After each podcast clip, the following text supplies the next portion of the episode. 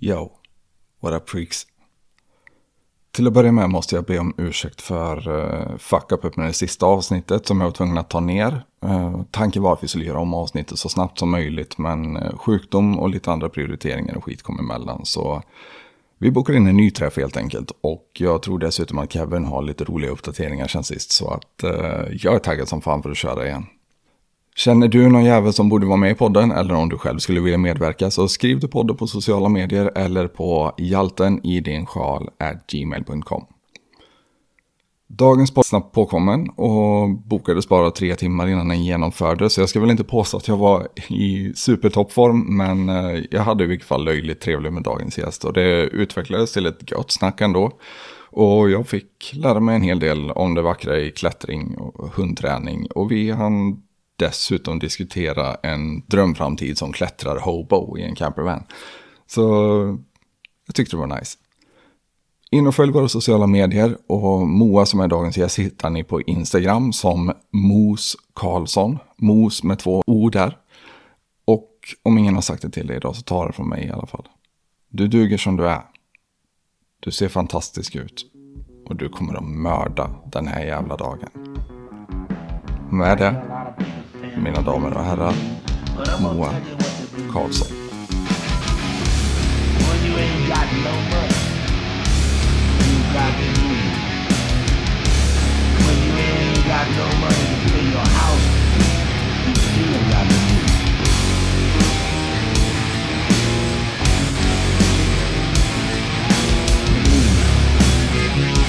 Okej, okay. någon speciell anledning eller? Ja, flera. Ja, okej. Okay. Ja, vi kanske inte behöver gå in för djupt på det, men innan, jag tycker allting ser rätt vettigt ut. Så mm.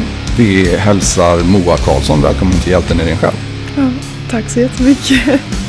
Mm, ja, tack själv för att du ville komma. Uh, vi gick igenom här lite innan och vi kan nog bara summera dig som 26 år gammal industriarbetare. Tidigare fighter. Och numera klättrare. Ja. Ja, det är väl ungefär det som vi kommer att snacka om misstänker jag. Fast vi kommer väl röra oss runt en del också ifall jag känner min ADHD rätt. Ja, förmodligen. Bra, fan vad kul att du ville komma hit och kul att du kunde hoppa in på så pass kort notis också. Ja, ja. det blir spännande. Ja, men visst fan är det. Vi snackade lite musik innan också. Mm. Vad, vad gillar du att lyssna på? Mm. Uh, det är så jobbigt när folk frågar det för det är så blandat. Och jag vet inte ens vad alla genrer heter. Men eh, det beror också på vad jag är i för mode. Typ om jag är på gymmet så är det verkligen så här jättebrötig, typ eh, uptempo, hardstyle-aktigt. Gärna ingen text, det orkar jag inte. För nice. jag är så inne i mitt. Men eh, till vardags typ är väl min favorit just nu Youngblood. Uh, han, jag vet inte ens vad man ska klassa hans musik som. Nej, och du tittar på fel person Nej. för att lösa det. Nej, men han tycker om jättemycket och han är en så härlig person också. Uh, Berätta mer om härlig person, Youngblood. Uh, ja, men han, han sätter sig verkligen in i, i sina fans. Alltså om det är någon som kommer fram så liksom verkligen söker han ögonkontakt och verkligen pratar med dem och hjälper dem. Och många, han har haft en tuff uppväxt. Så då relaterar många till det och sådär. Fattar. Ja. Nu håller jag på att försöka kolla upp eh, vem detta är. För att jag är relativt säker på att jag har hört någonting. Ja, men han har gjort många samarbeten med typ eh, Machine Gun Kelly och sådär. Ah, okej. Okay. Ja, Jajamän. Jo, men det... Ja, Ja. Nu har jag koll på vem det är. ja, och så om jag målar så blir det ofta alltså, lugn musik. Mycket Billie Eilish. Ah, Okej. Okay. Du går inte så här full uh, målar-psycho och kör typ Wagners Valkyria eller någonting? ja, men lugn så här så att jag inte blir irriterad. Jag vill ha något i bakgrunden men jag vill inte att det ska störa mig typ. Ja, okej. Okay. Är det för att komma in i liksom något sorts flow där? Jag tror När det. du liksom är inlåst på det du håller på med, eller? Ja, jag tror det. Och också att jag nischar mig så beroende på vad jag gör. Så typ ja, men när jag målar då, då är det bara Billie Eilish. Jag startar hennes sida, start.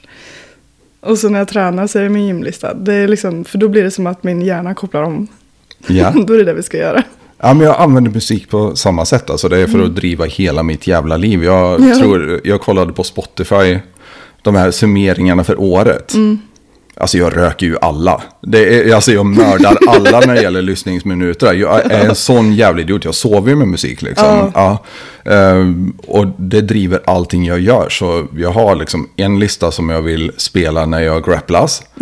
Bara för att, och den är designad för att hålla min puls nere. Så att jag inte bränner ut mig hela tiden. Utan är, ja, men det ska vara ett lugnt och metodiskt tempo. Och då matchar musiken där liksom. För att den, ja men det är så här, lite psykologiskt trick som jag gör med mig själv. Det låter som att vi gör ungefär samma sak. Ja, jag tror det. Ja, nice. Ja. Så jag kan bli typ irriterad ibland, ja, men på träningarna då. Om någon startar dålig musik. Då förstör det allt för mig. Finsk gangsterrap, vad är det?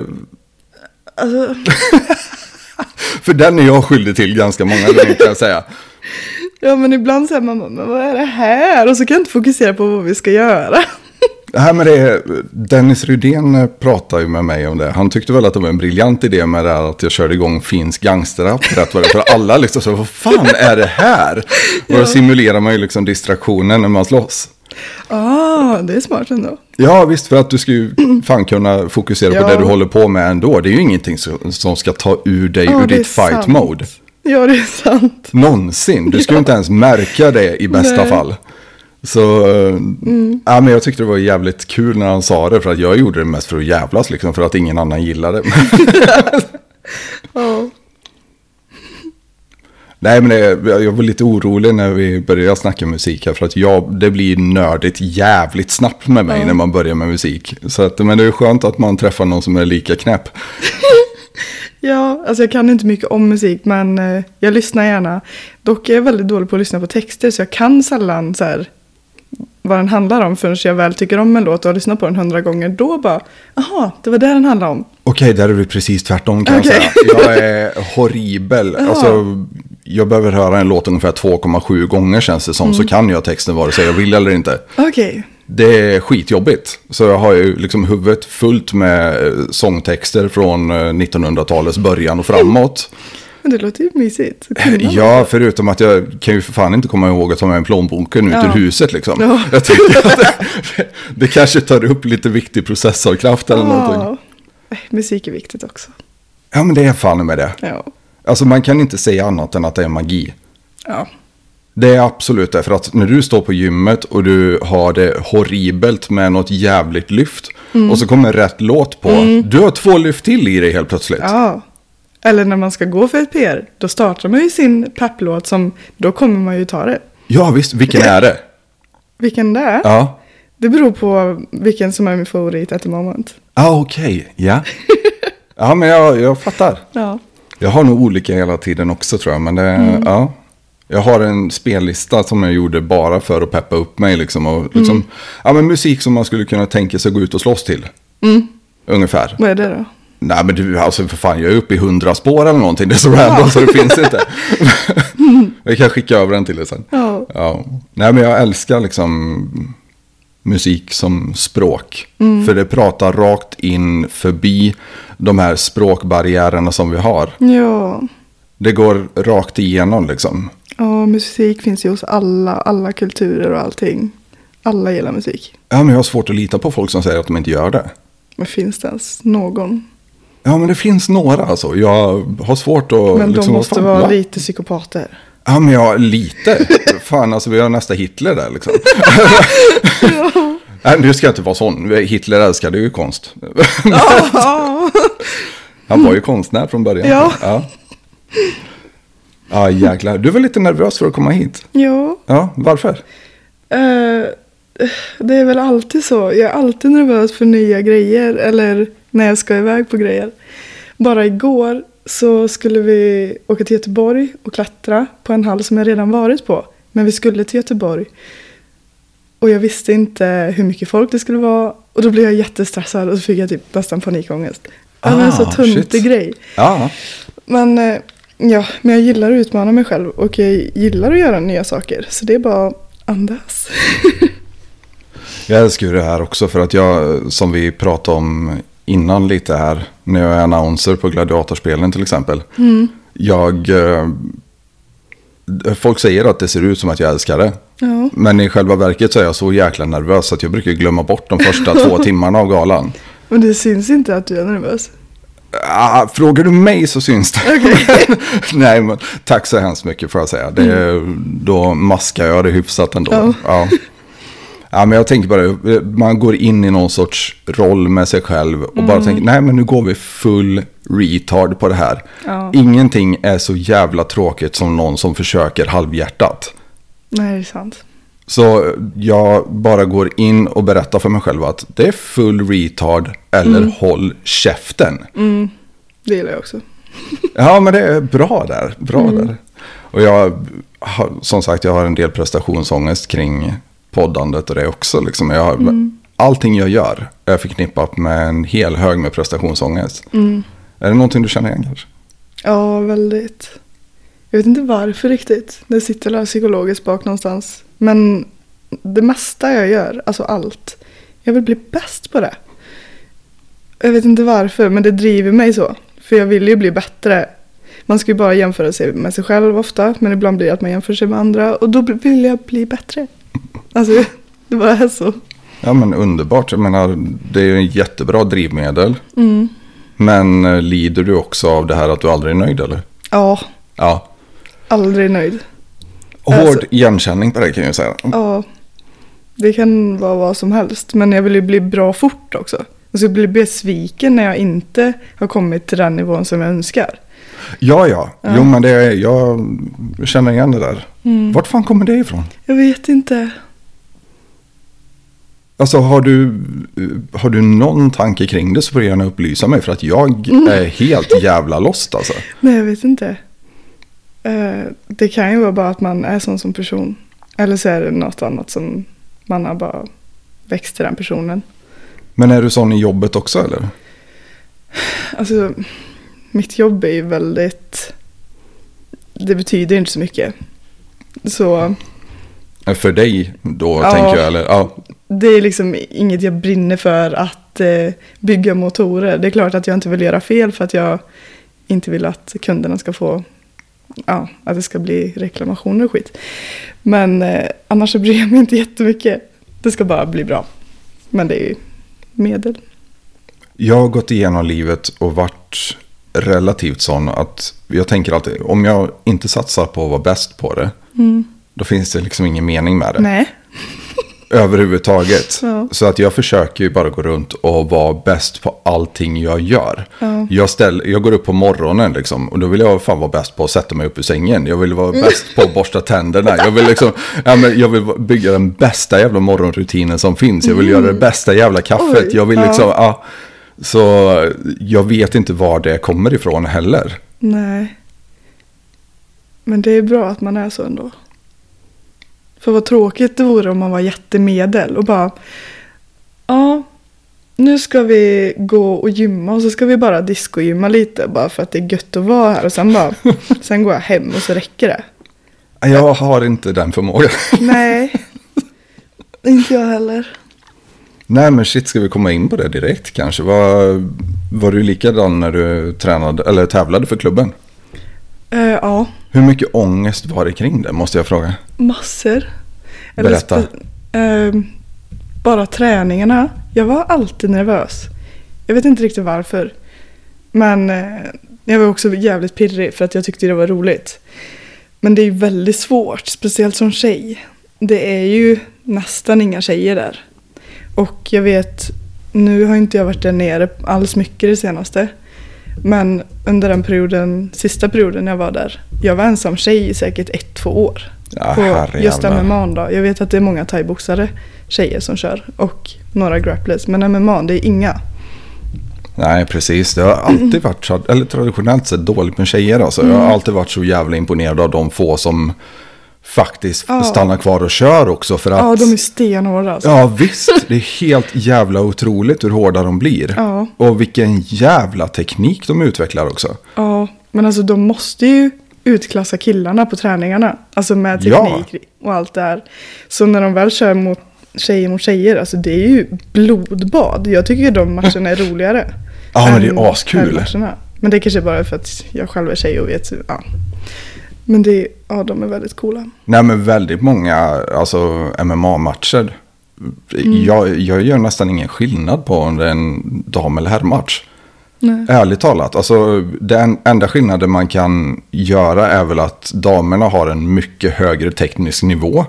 Mm, Än vad herrarna har överlag. De har generellt lite mindre kraft. Men jag tycker, alltså matcherna blir ju minst lika fascinerande men ändå av en annan anledning. verkligen. Men det är lite som, det var ju lite därför jag älskade att kolla på Mighty Mouse också. Vadå? Eh, med Demetrius Johnson, Mighty Mouse. Och jag är så dålig på namn, jag, måste, jag får skämmas jämt. Men Ja, okej. inga namn inom någonting typ. Nej, men den eh, lilla svarta killen eh, som, eh, han ligger ju med i GOAT-diskussionen liksom om vem Okej. som har varit bäst genom tiderna. Ja. Hans tekniska nivå var ju helt jävla sjuk. Han, Ja. han gjorde en, alltså, suplex på Ray Borg. Han plockar upp honom från mattan, Mm. kastar upp honom i luften. I luften fångar han en armbar. Som han sen avslutar så fort han landar. Ja, det kan jag ha sett. Alltså, Det är alltså den tekniska nivån är... ja. Jag, jag hittar ingen som är så bra rent tekniskt. Alltså George St. Pierre var ett jävla teknikmonster också. I precis allting han gjorde, varenda millimeter, hur han rör sig liksom. Eh, vet inte om du har sett hans uh, rondpauser någon gång. När John Danaher har satt framför honom och bara... Okej, Mr. St. Pierre. Så, ja, men han pratar ju alltid med dem så också. Ja. Mr. St. Pierre, Mr. Ryan. Han är Gordon Ryans coach också. Han pratar alltid med dem som Mr. Liksom. Och då, när nästa rond börjar då går du ut, du tar två steg åt vänster och sen gör du det här. Och så liksom, han går i, stort, i stort sett bara går igenom hela ronden med honom. Alltså halv minut för halv minut. Är planerad liksom. Så de, Oj. Mm. det är bara asplanerat. Och GSP bara sitter och kollar på honom. Liksom. Okej coach. Och så går han ut och gör det. Fan vad cool. Ja, det där är bland det sjukaste jag har sett också. Men Ja. det jag ville komma till var ju att jag tycker att damerna ge- ger ju liksom den tjusningen. För att alla är nästan sjukt tekniska. Alla är löjligt snabba. Så um, förstår vad du menar. Ja. Så man blir ju lite rädd när man också kollar på dammatcher. Man bara, men herregud, alltså de är en helt egen art också. Och jag är bara en normal tjej. Ja men kolla Valentina Shevchenko. Alltså Bullet Valentina, hon var ju superdominant hur länge som helst. Och mördade brudar liksom. ja men det är, ja, och Johanna, det är många, alltså riktigt coola profiler på, när det gäller dam-MMA alltså. Hade du några idoler? Idoler? Ja, några förebilder inom MMA måste jag fråga. Nej, det är väl samma där. Jag är så... Jag kan ju kolla på mycket. Men jag sätter mig inte in i personer så mycket och namn eller så. Utan jag kollar mer kanske teknik. Och så glömmer jag av vilka det är.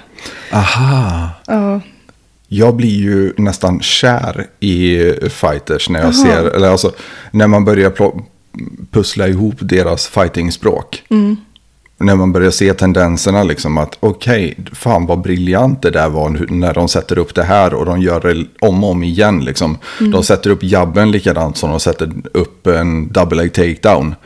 Eh, och när man börjar se liksom nördigheten i det, då fastnar ju jag direkt. ja. Ja. Jag är nog lite speciell med det. Jag glömmer alltid namn och sånt. det är, man behöver inte. Nej. Men vi pratade, pratade om det i någon annan podd också med Dunbars number. Ehm, den här vetenskapsmannen som kom på det att tack vare våra stamförflutna som mänsklighet liksom, så brukade vi aldrig bo i grupper större än, eller med grupper större än 150 människor. Och att det är därför våran liksom, begränsning på att komma ihåg människor ligger där omkring. Jaha. För att våra hjärnor liksom har utvecklats Ja. bland max 150 människor. Det är inte många. Det är inte många alls. Det är det verkligen inte. Så att eh, förlåt mig när jag börjar glömma namn och sådana grejer. Det är liksom... Ja, när du säger massa namn man bara mm. Nej, men, nej, men man har ju en begränsad, eh, Ja. ett begränsat antal. Som man kan spara. Sen börjar de bytas ut. Ja, det är nog sant. Ja, så- så är det säkert inte för alla. Nu generaliserar jag något grovt. Men jag som är liksom någon tiondels procent mer schimpans än alla andra. Ja, precis. Jag funkar ju lite så i alla fall. Ja. Går du alltid emot det som skrämmer dig? Nästan. Alltså, jag gillar ju att utmana mig själv på många sätt. För det var väl lite så det som gjorde att jag började med kampsporten överlag. Men, och min mamma sa alltid när jag var liten, typ du ska alltid vara så speciell, du vill inte vara som de andra. Jag bara, nej, såklart jag inte vill. Eh, men då var det en gammal kompis som, sa, som körde MMA. Och jag tyckte bara, "Åh, vad är det för något? Det var länge sedan, jag var typ 19 eller någonting.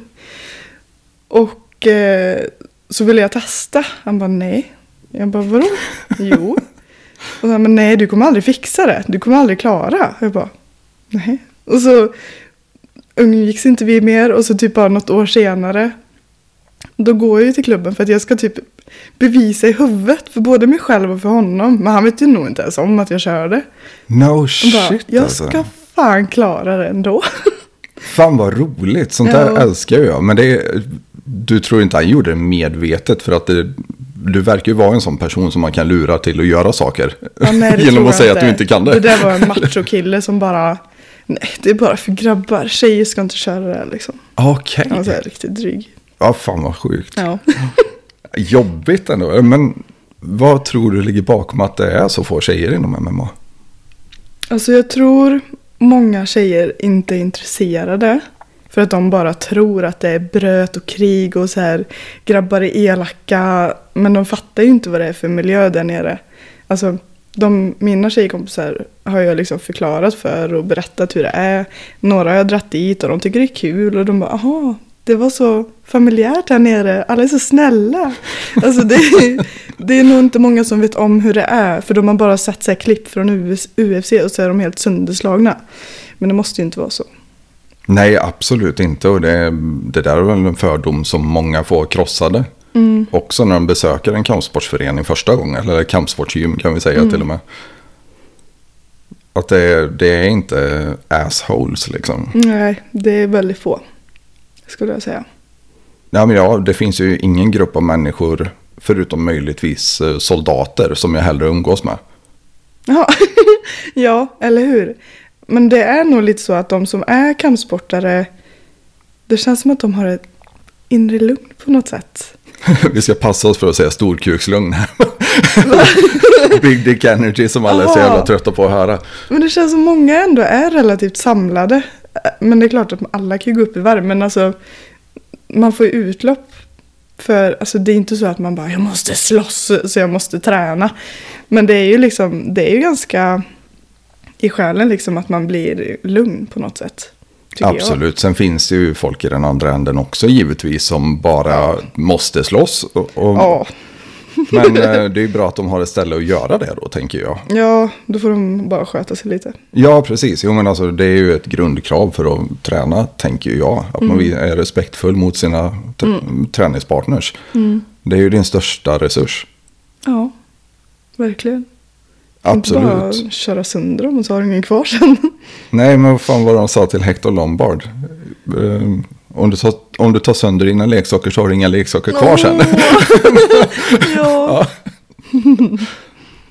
Nej, men det är, det är ju verkligen så. Mm. Eh, Ska vi, det var lite hur du hittade till klubben. Alltså, du, ehm, du blev utmanad helt enkelt. ja, Fan vad i kul. princip. Sen var jag inte beredd på att jag skulle tycka det var så kul. Alltså jag skulle ju bara testa på. Du skulle bara göra det för att göra det. Ja, Liksom. så att jag Ja. har gjort. Mm. Så att jag har testat det. Sen blev jag jättefast och sen var alla så himla trevliga där nere så blev man en liten familj typ. Ja, absolut. Så det saknar man ju lite. Eh, Så det är många som frågar sen när ska du komma tillbaka? Kan du inte komma och köra? Man bara, jo, jag får göra det. Ja, men du får komma ner igen, absolut. Mm. Det, man kan ju faktiskt välja vilka träningspartners man har också Mm. ifall man är orolig för skador och sådana grejer. Ja, men det är det som är min största bov där nere. För varje gång, det är därför jag går i perioder. Då är det ju några nybörjare som man ändå vill lära känna då. Mm. Och så har alla någon att köra med. För jag är inte sån snabb på att grabba folk. Och så är det någon ensam nybörjare som bara inte har någon. Jag bara, okej då, vi kan köra då. Och så beskriver jag vad du inte får göra. För alla som känner mig väl vet vad man inte får göra med min rygg och så. Och så lyssnar de inte. Och så är det en kille såklart som eh, tycker att han ska inte förlora mot en tjej. Och så sabbar han min rygg. Och så är jag borta igen ett halvår. Ja, precis. Ja. Ja, fy fan vad hemskt. Jag, eh, jag har lite reservationer mot att köra mot nya människor. Mm, alltså. Jag, jag har med. faktiskt det. Jag börjar bli lite för gammal för att göra det känner jag framförallt. Ja, jag måste bli bättre på det. Men jag känner mig så dum då sen när personen står där på kanten och inte har någon. Jag bara okej då. Ja, men jag kan vara lite sån också. Det är jättedumt. Ja, det är jättedumt. men man får faktiskt, eh, jag tänker att man får ta ansvar för det där själv också. För du ska ju kunna träna. Jag vet Matt Thornton pratade om det här när vi var på seminarium med honom. Att han vill ju att folk ska kunna träna upp till 95 liksom om de Ja. vill. Och då kan han inte ha folk inne på gymmet som smashar Nej. sina träningskamrater. Nej. Utan han letar ju aktivt efter folk att skicka ut därifrån. Mm. Bara för att liksom spara på de andra. Och Ja, man tänker ju inte på det i Sverige på samma sätt. Nej. Men det är ju inte folks huvudsysselsättning. De har ju förmodligen ett jobb. Mm. Många av oss är ju föräldrar. Alltså vi har liksom en vardag som måste funka också utanför fightingen. Mm. Så alltså bli skadad på en träning då liksom. Det, det kan dra med sig så jävla mycket. Ja, det är ju det. Men det är också svårt som nybörjare då att inte veta hur man beter sig och hur hårt man ska ta i. För alla är olika starka. Han kanske trodde att jag var starkare eller så var han bara macho, jag har ingen aning. Ja. Det, har varit flera personer. Och en del vet jag bara är sådana i huvudet men de har ju aldrig kört mig igen. Jag förstår, jag förstår precis. Men hur fan är känslan? Alltså vara nästan ensam tjej då i Ja. något år på en MMA-klubb. Vad fan, Ja. prata mig igenom det här för att jag vill förstå. Nej, alltså det gör mig egentligen inte så mycket. Men det är ju roligare att ha tjejer att köra med också. Just för att man har lite olika stil och eh, kanske tänker lite samma. Men de flesta killar där nere är ju, kör ju den nivån som är bra för mig. Mm. Men för dem blir det heller inte lika mycket träning eftersom jag är inte är så stark som dem. Och sådär.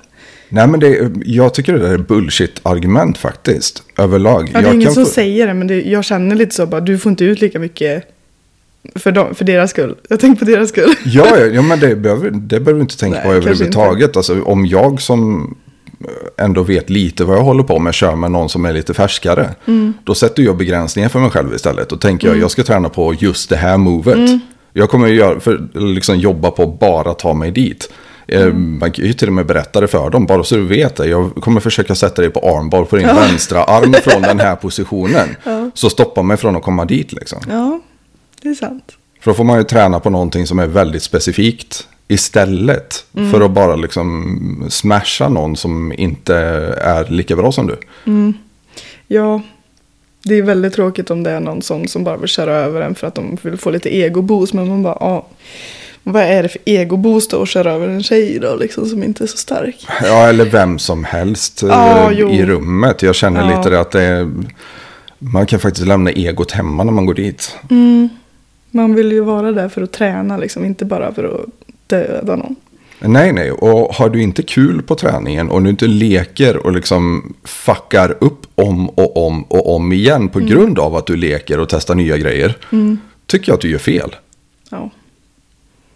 Ja, vissa gånger har det ju varit tufft liksom när man bara blivit överkörd hela passet. Man bara, vad kul detta var då. Men det är ju roligare när man kör med folk som ger och tar lite. Ja, ja, men det, det har sin plats också. Jag älskar fan att bli eh, bara smashad ibland också. bara för Ja. att komma ihåg att jag, eller komma ihåg vilken Ja. mes jag är liksom. Man ska inte lalla för mycket. nej, nej, precis. Ja, men jag tycker det är, man kan hitta partners och man kan liksom eh, anpassa ut efter det. För att alla har ju någon på varje klubb som de kör lite hårdare med än alla andra. Mm. Ja, det är klart. Så är det ju. Man har ju någon som matchar ens förutsättningar ganska bra. Och förhoppningsvis då i alla fall har man det eh, på klubben. Och då har det en tendens att bli lite hårdare än i vanliga fall. Det är kul när man har någon sån partner att köra med. Ja, men eller hur? Ja, När man är på hyfsat samma nivå liksom. Så man kan gå full retard båda två. Det är Ja. jättekul. Jo, jag hade en sån. Eh, det var en tjej då som körde ett tag med mig. Eh, men hon har också lite svårt att komma ner på grund av jobb och sådär. Men alltså efter ett pass minns jag, alltså Henke, vår tränare, har aldrig haft så roligt. Han skrattade ihjäl sig. För hon körde över mig. Han skulle fråga mig någonting. Men hon var ju inne i sitt. Så hon kommer flygandes typ. Oh shit, okej. ja, ja. för vi, var ju, vi skulle ju köra liksom. Och efter det passet så hela benet var blått. Så hennes sparkar var så jävla hårda. Wow. Men det var så gött för vi, det är inte så att någon av oss tycker att det var för hårt. För att vi trivs med varandra och vi vet hur varandra kör typ. Ja, men visst. Ja, åh, så gött. Ja, men det är ju väldigt många. Holländarna gör ju det där hela tiden. Det är ju deras Mm. sätt att köra sparring. Liksom, att du kör 10% kontakt mot huvudet men du kör 90% mot kroppen. Ja, Det, ja. De kör ju stenhårt bara att de är försiktiga med huvudet. ja, men det är ändå rimligt för då håller man. Ja, förutsatt att man inte parar ihop sig för dumt då. Eller hamnar med Ja. någon som är liksom 30 kilo tyngre än dig. För då kommer det inte vara speciellt kul. Nej, kanske inte. Nej, det eller behöver det inte vara. Sen kan man ju givetvis anpassa nivån också som större. Men eh, fan svårt att förutsätta att alla kan kontrollera sig. Vill du prata lite om ryggen där och liksom vad som händer när du blir pajad då? Ja, jag är ju stelopererad då. eh, I största delen av ryggen, förutom ländryggen. Så det är ju egentligen jättefel sport att köra. Alltså från första början. Men det var ju det att jag skulle ju testa. Så jag skulle ju bara göra det. Ehm, så jag kan ju inte rulla som en vanlig person. Jag kan ju inte ens göra uppvärmningar. Alltså det är ju kullerbyttor och man ska rulla över axlar och skit. Ah, det är klart. Ja, För kan du kan inte böja ryggen på det sättet. Nej, ingenting. Och jag kan knappt liksom, alltså, vrida in kroppen vid sparkar eller sådär för att jag är så jävla stel. Ja, Ehm, men jag har ändå hittat lite lösningar. Jag rullar mycket på sidan och sådär. Men eh, oftast är det ju då någon som eh, försöker, ja men typ om man viker ihop mig på, på olika sätt och sen bara kastar sig på. ja men typ liksom- stacka och, och sådana här grejer. Ja, men jag Ja. är ändå rätt så bra på att skydda mig med benen typ. Alltså om man ligger på marken. Mm. Och då är det ju någon som oftast, det är alltid där det har hänt. Ta benen och så bara slänger sig på. Och då är ju ryggen bara, Ja, typ passerar, ja. passerar fast- garden och, med Ja, stackpassering liksom. Ja, Ja. så då är ju ryggen bara kraschat liksom. Så då Ah, får man fan. skitont jättelänge. Det, det värsta var, jag har nog varit borta som längst ett år nästan. Och då kunde jag inte ens kolla neråt. Holy för att eh, fuck. då var man riktigt stel efter det. Men alltså är det upp i nacken också eller är det, Och det är till nacken typ så här så. atlaskotan där omkring? Eller? Oj, jag kan inte kota. Men eh, det är väl ja, långt upp i alla fall. Men nacken är rörlig. Och ländryggen är rörlig. Mm. Men annars är jag helt stel. Får jag fråga varför du är stelopererad? Ja, det är skolios. Så jag var ju så S-rygg. Okej. Ja, Var det någonting som upptäcktes tidigt då? Eller var Ja. det? Ja. Eller ganska. Jag tror det var på högstadiet. Eh, Så gick man ju till skolsyster som alla gjorde då i den åldern tror jag. Och Ja. så såg de ju att jag var jättesned. Eh, Och sen blev det snedare och snedare. Eh, Jag tror det var 44 graders vinkel som mest på ena. Och sen, alltså jag minns inte jättemycket, men så jag opererades ganska fort där. Typ i, ehm, ja, slutet av högstadiet ungefär. Så jag har haft det länge. Men eh, det var jävligt jobbigt för när jag var liten så älskade jag ju typ gymnastik och sånt. Jag älskar kullerbyttor. Ja. som jag aldrig mer kommer kunna göra. Ja, visst. ja, men det har ju funkat ganska bra ändå med tanke på att jag kör på ändå. Men det är ju svårare så jag blir jävligt arg. Eh, för att jag är en sån som kör på hela tiden. Eh, och så blir jag så arg då när jag inte kan. Nu kan inte jag bli bäst på MMA för att jag kan inte ens rulla. Mm. Och eh, jag kan inte bli bäst på klättring för jag kan inte böja mig. Alltså så här. Jag får stretcha höft och ben så mycket jag kan då men jag kommer aldrig kunna bli bäst. Men ställer inte det till problem med överrörlighet runt Eh. omkring det stelopererade området och sånt också då, tänker jag? Det hade det kanske kunnat men jag är ganska stel. Ja, du kanske inte är Alltså, tillräckligt gammal för att det ska vara en faktor Nej, heller. jag, kanske inte. Jag har ganska rörliga så här, axlar och armbågar så en armbar, folk bara drar och drar. Jag bara, men det känns inte än för den står liksom helt upp och ner. Nej, fy fan. Men, Ja. ja. Nej, än så länge är det inte det i alla fall. Och eh, jag är inte jättevig i allmänt så. Men jag försöker stretcha och väga upp för det. ja, men jag förstår. förstår. Mm. Men det är, ja. Jag har ju alltså inte liknande utmaningar. Men eh, jag har också en ryggskada som jag försöker jobba runt hela tiden. Så det är Mm. lite därför jag frågar någon som eh, kan bättre kanske. Det vet jag inte, det var... Men ja, det suger helt enkelt i alla fall. ja, men jag fattar. Är det mycket styrketräning runt omkring dig också då? Eller? Ja, jag får jätteont om jag slutar träna. Ehm, så det är väl, man håller sig frisk genom att bygga musklerna runt om. Egentligen. Så i början var det mycket rehab. Eh, jag minns inte så mycket av det. Jag vet att jag, jag höll på med hästar mycket då. Så då fick inte jag rida på ett år. Då blev jag skitförbannad. Men det slutade med att, för jag hade ett par hästar som jag tog hand om hos grannen. Jag skulle bara gå på en promenad med hästarna. Det slutade med att jag hoppade upp barbacka efter två månader. Ja, men jag gillar det där ändå. Ja. Alltså fan, det är, man måste leva också. Ja, det gick ju bra. Så det, Så jag hade ju faktiskt rätt egentligen. ja, men det är underbart. Mm. Men är det något du håller på med än med hästar? nej, inte nu. Ehm, det tar så mycket tid och jag har ju ingen egen eller sådär. Eh, och nu gillar jag andra sporter. Men jag gillar ju djur, alltså hästar och sådär ändå. Även om jag inte håller på med det. Ja, precis. Hur lång var återhämtningstiden från, eller alltså var det en operation som gjordes då? Mm. Eller var det flera? Nej, det var en.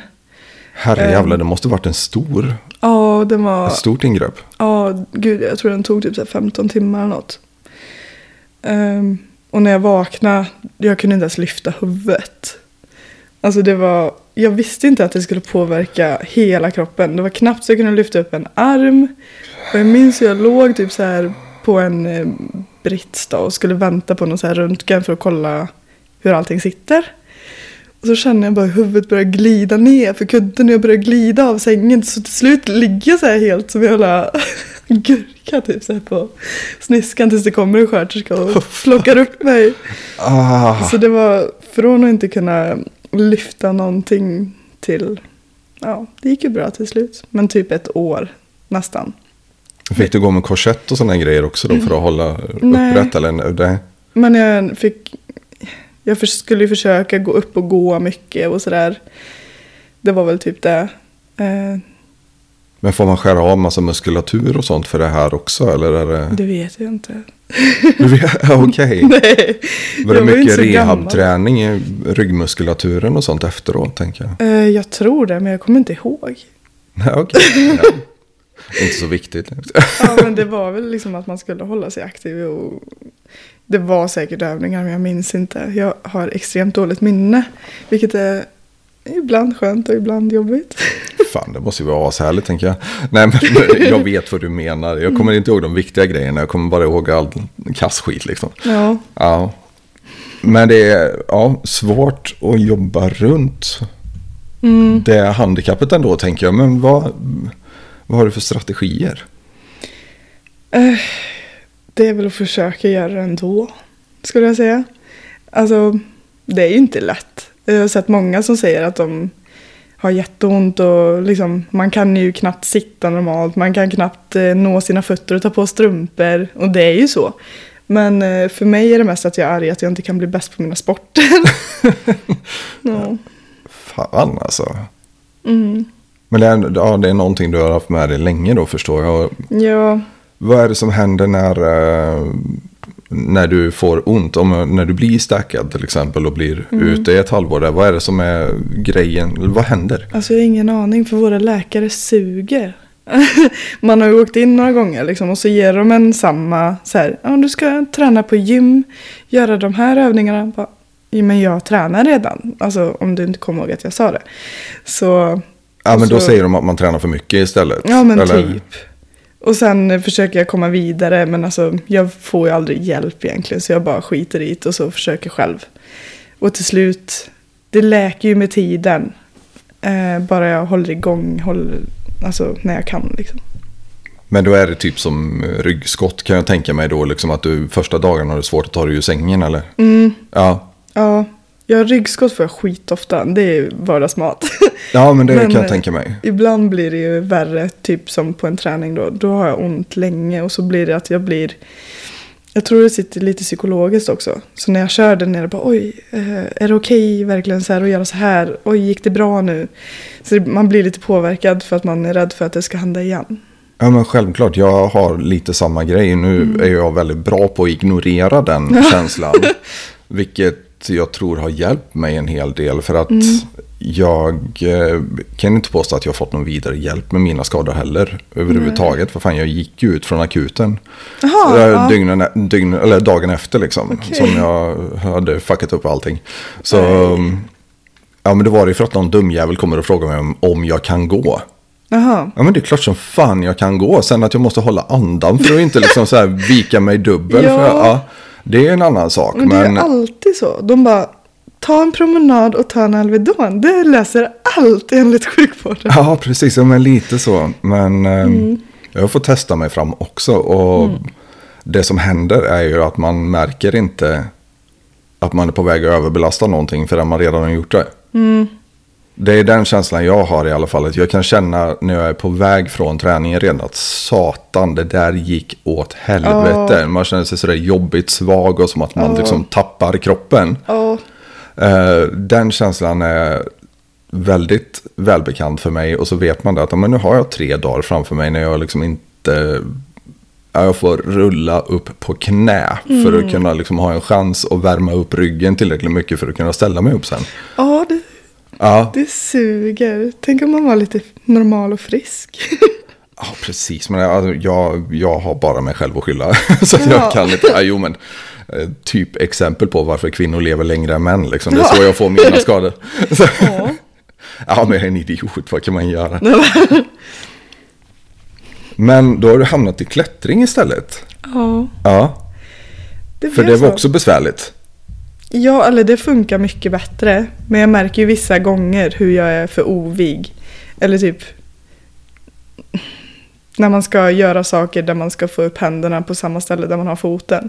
Då når inte jag riktigt typ. Ah, Men annars hade- funkar det ganska bra. Mm. Den tänkte inte jag ens på. Eh, Just den grejen att man ska byta handen mot foten och sådana här grejer. För det är sånt som jag bara förutsätter att jag kan göra hela tiden. Så det är, men den kan ju vara besvärlig då, det är klart. Ja, i vissa vinklar. Jag, det är precis jag når till fötterna. men eh, ja, det kan vara lite jobbigt ibland. Eh, Men det går ganska bra. Okej, fan vad härligt ändå. Vad är det som är så kul med klättring? Öh, massor. alltså det ser säkert jättetråkigt ut om man inte är insatt i det. För det klättra upp och ner för en vägg, hur kul kan det vara liksom? Ja, men jag kan ändå se nördigheten i det Okej. direkt. Jag, Ja. jag, för mig lyser det igenom, men förklara Ja. gärna för andra Ja. människor. Eh, Men det är ganska nördigt. För det det handlar om ofta är ju att man ska lösa ett problem egentligen. Jag kör ju mest eh, bouldering. Och då är det så här korta leder som du inte har någon sele på utan det är matta under. Kallas de lederna problem till och med? Ja, jag tror man brukar gör säga så. Pratar man om leder som problem? Ja. Ja, jag har för mig. Jag har sett någon gammal jävla dokumentär med Nalle Hukkataival. Ja. Alltså galen finsk klättrare som höll på i fem månader med samma jävla sten. Liksom. Jag skulle upp samma tre jävla Ja. meter eller någonting. Ja, jo, men, Det ser ju kanske tråkigt ut, men det är inte det. För det är så mycket så här, alltså det är så mycket vinklar och hur man ska röra sig. Alltså det finns så mycket. Och det är så mycket tekniker som man kanske inte tänker på. Så då ska man ju följa en led då liksom och lösa problemet. Eh, och så kan man ju köra en, alltså flera hundra gånger utan att klara det. Och sen när man väl klarar det, det är så skönt. Alltså det är en så skön känsla.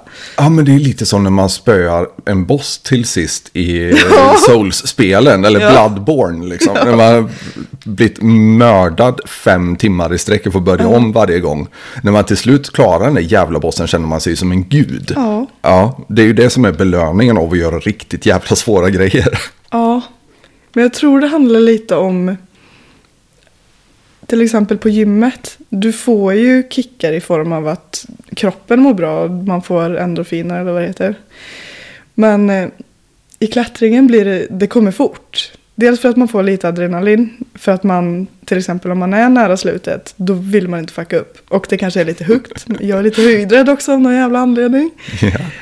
Ehm, och så får man ju liksom kickar av att klara lederna. Eller man får små kickar hela tiden. Mm. Jag tror jag är en sån som söker lite kickar allmänt. Är du en sån som fastnar i eh, RPG-spel och sånt också då? Alltså typ Mm. Final Fantasy eller sådana här eh, spel där man kan levla i all evighet. Ja, ibland. Men jag spelar inte så mycket nu. Men eh, ja, lite Ja, så. för jag känner igen det där. Alltså man, man- man älskar det här när man får de här små, små utdelningarna Ja. hela tiden. Det, Det.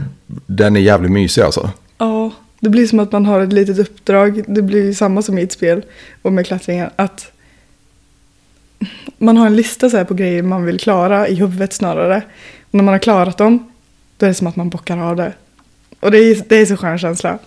Är jag dum i huvudet nu? Men jag har fått för, fått mig att de här boulderingledarna är väldigt standardiserade i sina svårighetsgrader. Att det finns Ja, liksom... ja, ja, det Ja. levlar liksom. Det levlar ja. Ja. Prata med mig om det. Ja, det, jag vet inte exakt vad systemet heter. Men eh, det är ju liksom 1, 2, 3, 4, 5, 6. Ja, men oftast de lättare brukar börja på 4 och sen 5 och sen blir det ju typ 6A, 6B och så 6B plus och liksom så här. Så det är ju siffror och eh, bokstäver liksom. Utvecklas den här leveln hela tiden då? Allt eftersom att folk hittar besvärligare problem också eller? Ja, de... Det blir ju... De, jag vet inte vad de svåraste är, men det är ju liksom uppemot 8-9. Det är typ det svåraste av det svåraste. Och nu när man börjar kanske man är på 4-5. Beror på vad man har för förutsättningar då. Eh, och nu har jag kommit upp till typ 6B plus ungefär. Eh, det är ju inte jättemycket kanske, men eh, ja, det är kul att känna att så här, när man ser en led Eh, nu har vi inte det hos oss i Skövde. Där är det så här tejpat med ett spann. Då är det typ så här från 6A till 6B. Eh, men i Göteborg så är det ju väldigt så här, den här är 6A. Punkt liksom. Och när man har klarat en, det känns så skönt att veta vad den är för grad då. För om man klarar någon som är svårare är man bara yes, det här är min nivå nu. Det där är ju jävligt coolt alltså. För det, Ja. det blir ungefär som bältesystem i Ja. traditionell kampsport. Då, Ja, liksom. det är fan sant alltså. Det Jo men det, det blir ju verkligen det. Ja. Fan vad kul. Och tänkte jag på? Vi kanske ska ta det lite från början. För det är bouldering, eller bouldering du håller på med va? Ja, mest. Mest. Annars så klättrar man vägg eller vad gör man då? Eller hög vägg då? Ja, eller? man kan ju köra högvägg också. Med sele och rep så som man kanske har sett vanligast. Och då är det ju, det är ju längre. Och så är det kanske lite så här krux kallar man det ofta. Där det är den svårare delen att komma förbi. Och så är det lite så här färdsträckor som är lite lättare. Men bouldering är liksom kruxet bara. Och så är det kanske typ några meter upp. Så man kan ändå hoppa ner. Ja, du har madrass under istället Ja. för att sitta fastspänd då? Eller? Ja. ja. Det blir som frihet också. Så här, istället för att ha någon lina som hänger framför ansiktet och sådär. Fan vad coolt. Och Kör du någon bouldering ute också eller? Eh, jag har inte gjort det än. Eh, för jag började inte med detta för inte så länge sedan. Men jag ska göra det nu i vår, tänker jag. Fan vad kul, för det är en grej som är rätt stor också. Att man sätter svårighetsgrader på en viss sten uppe på Billingen eller någonting. Alltså, Mm. Ja. ja. Det finns ju en del. Det finns sån, eller mycket sånt här omkring eller? Ja, en del. Det är ju mest höga eh, ställen här på Billingen. Då finns det ju som man kan köra med rep. Eh, men det finns några boulders också. Och de stenarna finns ju för alltid. Ja, Vilket är ja. skönt. ja. För boulders inne i en hall, de tas ju ner till slut. Ja, man måste förändra efter ett tag tänker jag. Eller? Ja, för man tröttnar ju väldigt fort alltså. Annars. Ja, för du får göra på exakt samma sätt hela vägen upp. Ja, Nästan. så här, om man har klarat ett pro- problem så är inte det jättekul efter typ 50 gånger kanske. Men blir man inte så här extra nördig då och tänker att men jag ska klara det med, eh, på ett annat håll eller någonting? Alltså, Jo. Om den är för lätt så är det många som kör liksom så här, ja men testa bara köra med händerna till exempel. Om det är djupa skålar liksom. ja. Men sen finns det ju, det finns ju olika typer av eh, stilar nästan. Det har blivit väldigt populärt nu skulle jag ändå säga. Och då är det nästan lite parkour-stil. Alltså det är så här stora grejer. Du ska liksom svinga dig och liksom flyga upp. Och sen finns det ju så här små, små pinchgrepp där du bara ska ha eh, typ två fingrar. Så det finns väldigt många olika. Håller du på med gripboard-träning och sånt också då eller? Jag har börjat lite, men jag har ju inte mycket fingerstyrka än. Eh, Nej, men det är, jag tänker mig att det får komma med tiden. Ja. Men, ja. Ja, så, För det måste väl ta helvetiskt lång tid att bygga upp? ja, det gör det. För eh, man bygger ju musklerna snabbare än typ senor och leder och sånt där. Så man får vara lite försiktig också. Eh, för de kan slitas ut fort om de inte hänger med i utvecklingen. Så det är en liten balans det där. Är det underarm man eh, är besatt av att träna då? Eller vad? Nå, ja, och rygg. Men mycket fing- fingrarna är typ det viktigaste skulle jag säga. Bara man tar det försiktigt. Men hur fan funkar det? Har, finns det ens separata muskler i fingrarna? Eller liksom... Ja, men typ. Alltså, för jag märkte det i början. Jag orkade knappt de lättaste av de lättaste bara för att mina fingrar bara gled av. ja. För att det är så tungt när man hänger upp och ner. Liksom. Ja, men vi är ju inte vana vid det längre. Nej. Att hänga. Nej, det har ju liksom försvunnit lite. Eh, när man inte, alltså till vardags, det är inte många som hänger. Nej, absolut Längre. inte. Nej. Jag, jag fick ju återinföra det i mitt liv för ett tag sedan. Alltså bara så att jag... Ja, men bara att jag hänger i Ja. några minuter varje dag. Mm, I en väldigt eller viktigt. någonting. Mm. För det, man märker ju det hur jävla mycket det öppnar upp axelpartiet egentligen. Mm. Och bara ja, men hänga din egen vikt på Ja. grepp och axlar liksom. ja, men det är en väldigt skön känsla när man börjar få lite styrka. Så att man kan, det känns så flowigt att bara kunna bära upp sin kropp. Liksom, även om det är liksom att man hänger upp och ner. Eller, ja, det är en väldigt skön känsla. Hur länge kan du hänga i en hand? Alltså så här dött häng måste jag fråga då. Och inte så mycket, speciellt inte en hand. Ja, okej. Men jag har aldrig tagit tid, har jag inte gjort. Nej men alltså jag är värdelös på det här. Vi pratar mellan 10 och 15 sekunder max. Jaha. Ja, Eh, med en hand? med en hand ja. Men nu Ja, är men det är väl ändå helt okej. värdelös på att hålla mig själv från att rotera också. Ja, Så att det, man bryter ju nästan loss greppet till sist. Bara för att kroppen håller på att rotera iväg från det. Jag är så kass på det här. Du, vi kanske kan köra ett pass där du får lära mig hur fan man gör. nej men det, just det är jag inte jättebra på. Eh, jag försöker öva upp den styrkan också för jag började verkligen från noll. Jag visste inte hur kass styrka jag hade liksom att hänga. Det var... Men du är ändå industriarbetare liksom. Du använder ju händerna en del jag vet, men det misstänker är jag. typ skillnad. Ja. Alltså så här, ja, jag har ändå så här, när jag kör mark, jag använder sällan straps. Och det går jättebra. Ja. Men när jag skulle hänga i min egen kropp som väger inte ens i närheten av vad marklyftet är. Nej, det var svårt. Sen är det en jävla skillnad att hänga på valkarna eller hänga i fingrarna eller Ja, bara eller hänga bara i topp. fingertopparna. Ja. Det är liksom, Det är skillnad, ja. det är ju nivåer i helvetet som Ja. folk inte vet om, höll jag på att säga. Ja, man får nog testa lite innan man... Jag vet, jag blev Vet. utmanad till det någon gång på jobbet. Alltså vi var ju en hög med unga grabbar som tränade ganska mycket. Och vi är på väg ner för trapporna efter fika och någon, någon dum jävel var ju tvungen att säga till mig liksom att ja, men, hans kompis hänger i en dörrpost. Ja, Men det kan jag börja göra nu bara för att jag är inne i det där tänket Ja. så mycket. Då hänger jag i dörrkarmarna. Ja, ja. Jag gjorde ju det också. Jag hade Ja. ju inte en aning om hur fan man gör det. Eller att Nej. mina fingrar var så klena som de var. Så att jag var ju tvungen att liksom göra det. Hänga Ja. mig givetvis. Och lyckades väl hänga i en två, tre sekunder där. Mm. Men fingrarna var ju inte okej på en vecka heller. Överhuvudtaget. Du kan ju inte säga sådana här saker till mig. För jag hörde så fort jag tog tag och hängde min kroppsvikt i det så det bara small ju skiten och jag insåg ganska fort att okej, du fuckar upp nu. Håll masken. För det finns ju inte att jag skulle erkänna att det gjorde Nej, ont eller nej, någonting i alla fall. Nej, nej. Men ehm, jag var kass i en vecka tror jag. Åh. Ja. Idioti, men eh, du känner ändå att du börjar bli stark i fingertopparna då? Eller, eller Alltså i mer och häng? mer. Ja. Det känns mycket lättare. För nu, ja, men det jag, när jag började, då orkade jag ju inte de lättare. Men nu känner jag ju att jag kan göra lite svårare grejer och då är det inte alltid fingerstyrkan som ger upp utan då är det tekniken.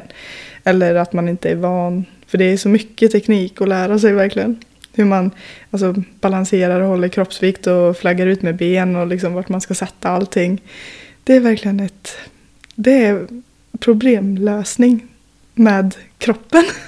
ja, men jag gillar ju det där. Det är ju Mm. därför jag gillar kampsport också. För att det, är- det är problemlösning med Ja. fysiska konsekvenser. Det är det det Ja, handlar om. Ja, det liksom, det. Men det är, hög, det är fan lika mycket problemlösning som schack. Du ska räkna Ja. ut en helt ny människa hela tiden. Ja, och Verkligen. försöka förstöra dem.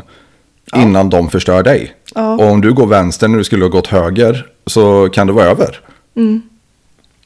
ja, det hör nog ihop ganska mycket nu när man tänkte efter. Jo men jag ser det ju som problemlösning. Det är ju Mm. verkligen... Och kan du tänka igenom smärtan? Kan du tänka igenom tröttheten? Ja, Ja, för det Det där är är ju en utmaning i sig. det är ju det. Om någon slår en hårt som fan i magen då ska man inte bara... Då ska man kunna andas ändå. Ja, inte spy, Nej. andas igenom det Ja. och liksom förhoppningsvis lyckas, lyckas tänka på vad du ska göra härnäst Ja. också. Det är inte alltid lätt. Innan nästa smäll landar. Ja, Och du får nya förutsättningar. Ja. Nej, men det är det där som är så jävla kul för mig. Det låter ju som att klättring är ungefär samma sak. ja, alltså det är ju en annorlunda sport som är lite kanske samma tänk men det är ju helt olika också.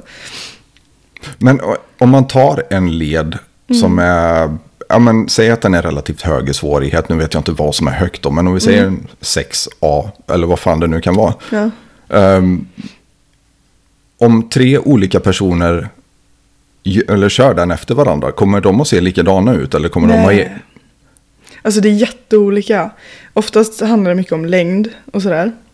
Så jag har en kompis som jag kör med väldigt mycket. Hon säger alltid, men du kan bara för att du är lång. Bara, Men. Eh, Så hon får ju använda jättemycket teknik. Hon är jätteduktig.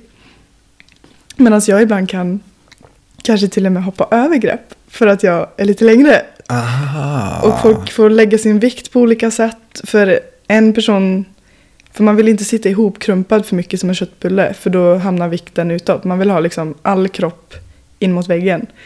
Så då får man liksom, man, man får ha väldigt olika teknik. Jucka väggen alltså. Jag Ja. brukar ju verkligen skälla på folk nere på klubben att de ska jucka mattan. Ja men det är samma grej tror Ja. jag. Du måste in med höften. Ja, verkligen. Ja. Och gärna bröstet efter det. Liksom. Ja. Mm. Men det, man, man håller sig så nära väggen som möjligt då, liksom hela Precis. Mm. tiden. Ja, okej. Ja, men utveckla, alltså, gör det här länge. Jag är fascinerad som fan. Eh, eller vadå? Om teknik? ja, ja, absolut. Vad fan, vad, vad är de stora utmaningarna liksom? Eh, de, de stora utmaningarna är nog just teknik. Som jag inte är helt grym på än. Med tanke på att jag bara har kört. eh, inte så jättelänge. Börjar väl närma sig ett halvår kanske. Men det är ju mycket med vart man lägger vikt och eh, vart, hur man gör med höften och hur man sätter fingrarna. Eh, vilka fingrar som är starkast. Ehm, jag vet inte vad jag ska säga. Hur, hur ofta ligger du vaken och tänker på hur du ska lösa? Ja, det led. kan hända. Alltså jag filmar alltså hela tiden. är, man är ju lite, jag vet inte om det är ego-grej eller inte, men det är också jävligt lärorikt. Alltså jag filmar all min träning. Alla borde göra det. Ja, alltså för man lär sig så mycket, man bara, men gud vad håller jag på med där? Och så kan jag ju gå och ändra det nästa dag. Eller ja, eller om du kollar på filmen under träningen liksom. Då är det bara att ändra det. Mm. För det kan vara sådana små detaljer. Jo, men det, man får se vad fan man vill, men utifrån perspektivet är absolut det kraftigaste. Eller det kraftfullaste. Det är, det är där du ser verkligheten bäst. Ja, Tycker jag, kan- i alla fall. Ja, det hjälper jättemycket. Då kan jag spola tillbaka i filmer och dra i slow motion och bara där, där har vi det. Ja, men det, det spelar ingen roll vad det är. Det kan ju vara ett marklyft. Mm, ja, men sånt filmar jag också. Ja, men skitbra. Jag tycker alla borde göra det. ja, verkligen. Är du så pass nördig så du för träningsdagbok också, eller? Nej, jag är lite för rörig för det. Ah, okej. Fan vad härligt. Är det ett par bokstäver där också som skramlar runt, eller? Vad sa du? Har du också ett par skramlande Ja. bokstäver, eller? Jag tror det. Jag har Ja. ingen diagnos, men eh, jag tror det. alltså, jag är väldigt rörig och har mycket saker på gång. Men det är så här, organiserat kaos funkar för mig. Ja. Du är inte mycket för ordning på det sättet, utan mer, eh, Ja. Mer att härska i kaoset då. Ja, jag skulle nog säga det. Alltså, jag vill, klart jag vill ha ordning, men det, det är inte jag. Jag vet exakt vad du menar tyvärr. Japp. Nej, men det är härligt att höra att man inte är helt själv. höll på säga. Men då misstänker jag att du har blivit, eh, eller då har du kastat runt bland ganska många olika intressen Ja, genom åren. Vad, Mm. Berätta några andra grejer du har fastnat i. eh, men det stora är väl hundarna. Det har funnits kvar sedan jättelänge. För vi hade ju hundar hemma hos min familj när jag var liten. Okej. Och då skulle jag ju träna den lilla hunden med agility typ. Och då, men då fanns det ju inte direkt så att... Eh, hade ju inte mobil så att man filmade och sådär. Men eh, man gick på mycket kurser och så. Ehm, sen har jag haft små intressen som har haft så här korta stunder. Alltså jag gick i många sporter när jag var liten. Alltså typ, jag har faktiskt gått i karate när jag var liten, men det skäms jag nästan för. För det gick Ja, ja. Nej, det var inte min grej. Men sen kom jag ju till rätt kampsport till slut. Ja. ja, okej. Jo, men det är alltså, många har ju den bakgrunden och det, jag vidhåller fortfarande än idag att karate var vad som gjorde George St. Pierre så framgångsrik. Absolut, hans nedtagningar kommer ju 100% från karatens eh, blitz in och ut. Alltså, jag du... var kass på det. Ja, okej. Så det, det tog ju några år. Jag blev vuxen innan jag testade en annan kampsport. Ja, men alltså fan, jag tycker ändå det har sitt värde. Även om man är där och är kass, du är fortfarande där och går igenom rörelserna. Du är fortfarande där och bygger liksom den här träningsmoralen som är så jävla viktig att ha med sig senare i livet. Ja, men den har jag nog alltid haft. Alla sporter jag har testat. Det är, ja, men ridning har funnits med länge. Jag har kört karate, jag simmade vet jag när jag var liten. Eh, friidrott körde jag ett tag, det var askul. Eh, lite gymnastik. Ehm, men hundarna har ju verkligen varit det som har suttit längst. Och det känns ändå väldigt bra att jag är ju inte så gammal och det är alltid jag och tanterna som tränar. Men det är alltid jag som står på prispallen. Fan vad roligt. Ja. ja. Det är lite gapigt att säga också, jag gillar det. ja, men jag är ändå nöjd med det jag åstadkommit. Men vad är det du tävlar i då? För jag fråga? Eh, det har varit eh, mest rallylydnad heter det. Och eh, vanlig tävlingslydnad. Sen tränar jag allt möjligt. Alltså du får inte bara hoppa över det sådär. Alltså, vi måste nörda mer i Mm. Okej. vad det här är. För att jag har inte en jävla aning. Nej, Vad är, vad är tävlingslydnad och rallylydnad? eh, rallylydnad är en typ av lite så här lattjo-lydnad nästan. Det är lite trixigt.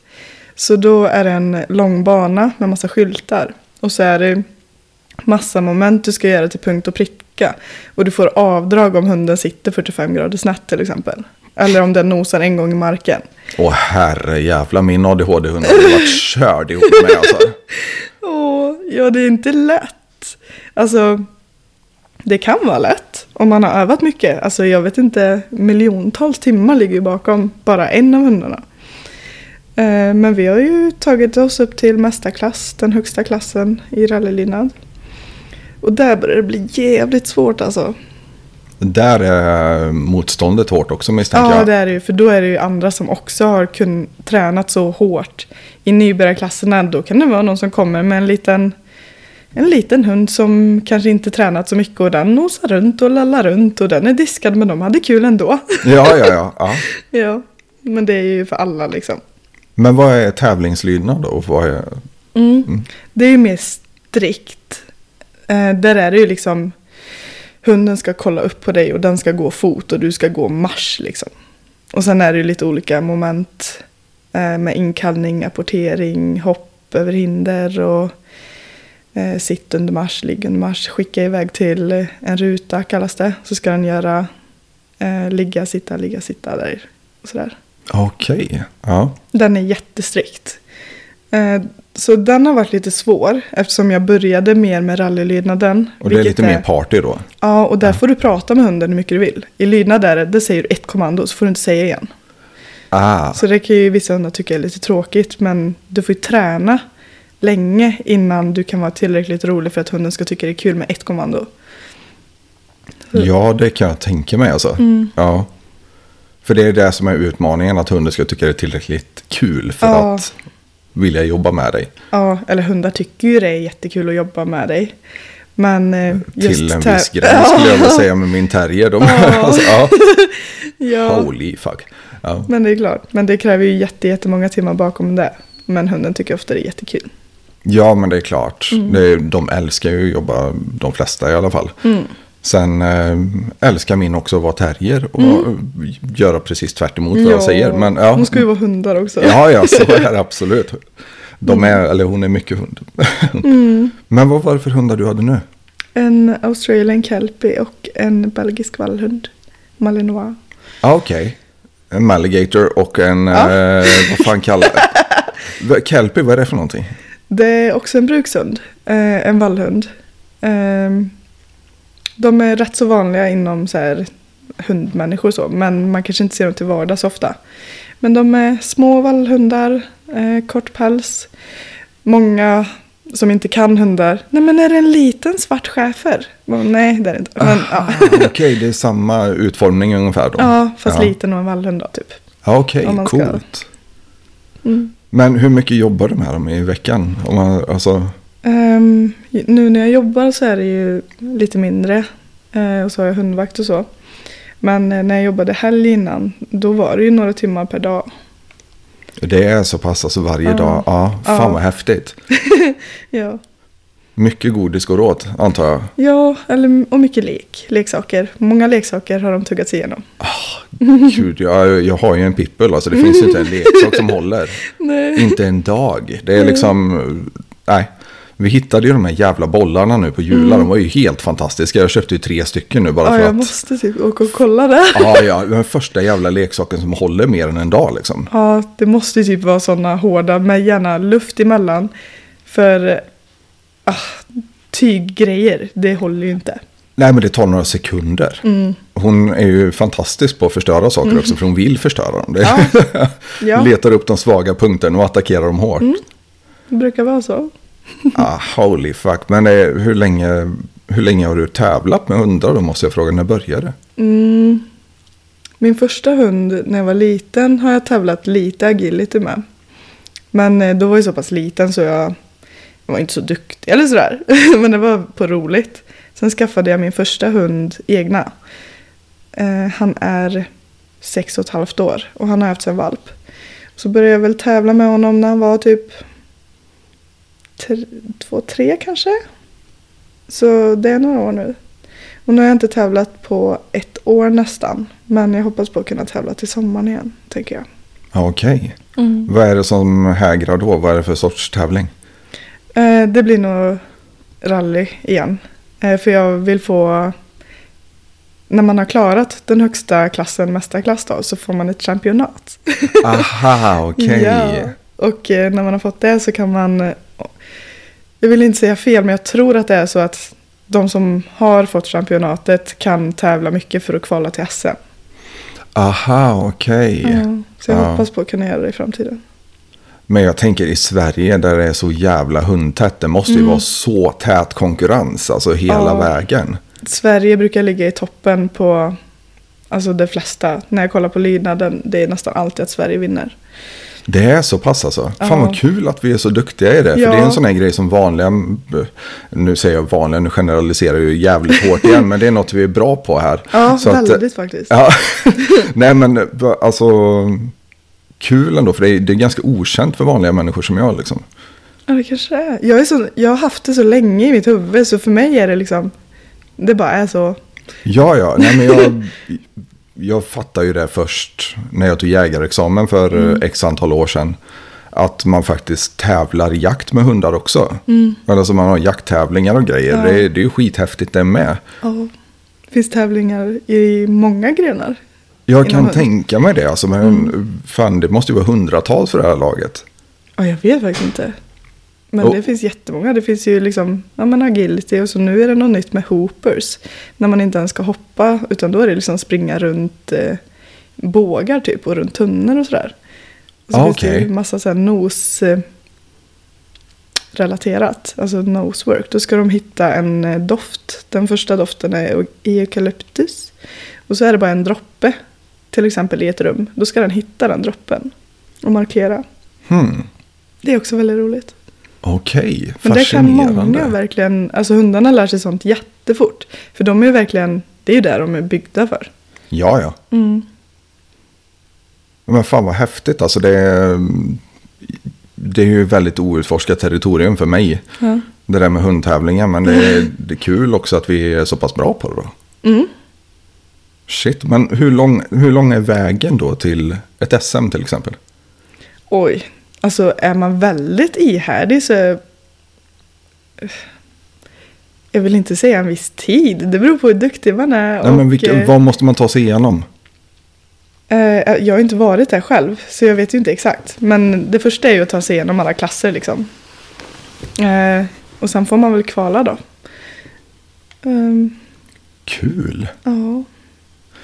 Och då pågår det här i hela landet eller är det några utvalda ställen där man har mycket eller? Eh, tävlingarna? Ja. Ja, det är hela landet. Jag har fått åka några timmar för att jag eh, så att jag kan tävla så ofta som möjligt. Det är, hundmänniskor de är vana vid att köra bil.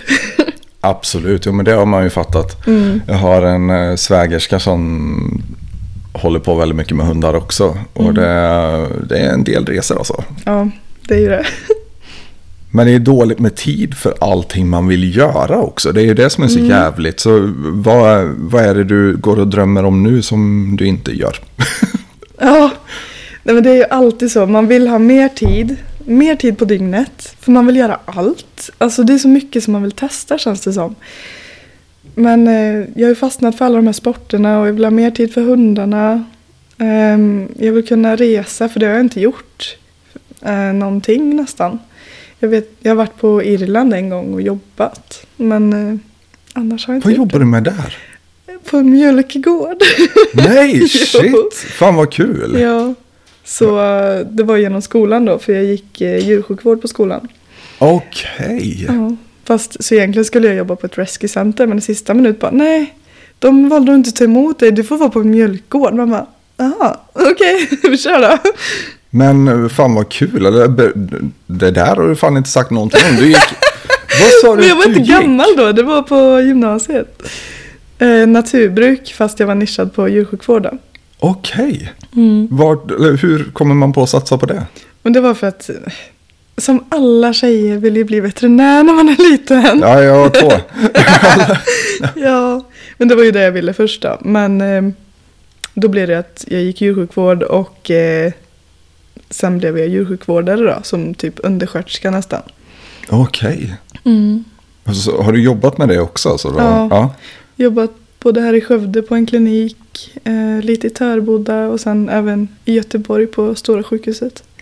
No shit. Ja, Va- det, För- Berätta mer. Det måste finnas hur mycket som helst därifrån. jag, jag jobbade inte där så länge för det var bara ett vik- vikariat.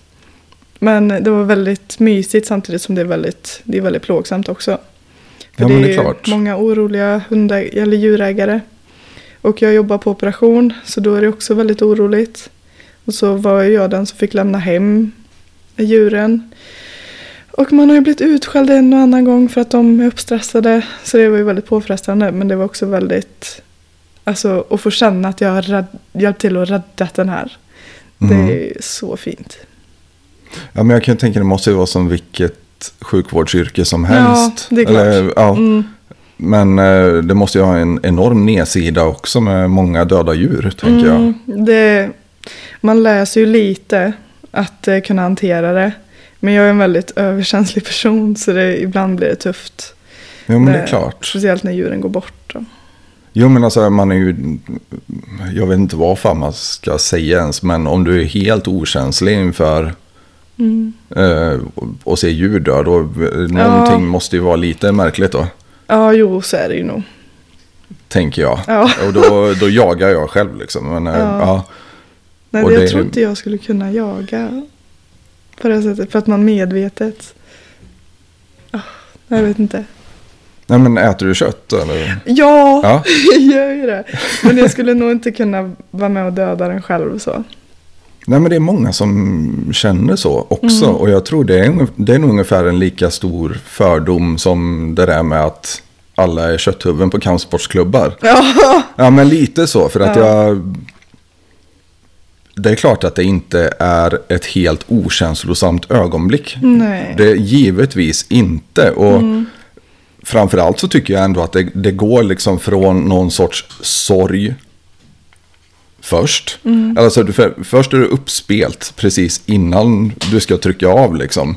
Så är det uppspelt att allt det här jobbet är på väg att ge resultat. Ja. Och så ska du dessutom få iväg ett förhoppningsvis perfekt skott. Mm, ja, Och då är man ju fokuserad på det istället. Då är, man, alltså, då är jag ju helt inne i det. För att jag, jag vill ju liksom ge det här djuret en snabb och human död. ja, det är klart.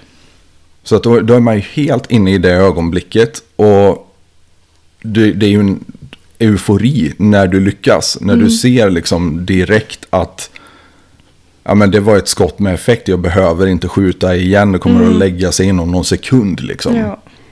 Men Det är ju en enorm eufori i det där och sen blir, går det nästan över till någon sorts sorg istället. Liksom. Ja. Att, fan, och lite, vad fan ska man kalla det? Lite... Min dotter river runt här i bakgrunden samtidigt också. Nej, men- det, man... Jag vet inte vad man ska kalla det ens, men en sjuk uppskattning. Efter den här sorgen, liksom. Att man... Det är ändå någonting som har dött.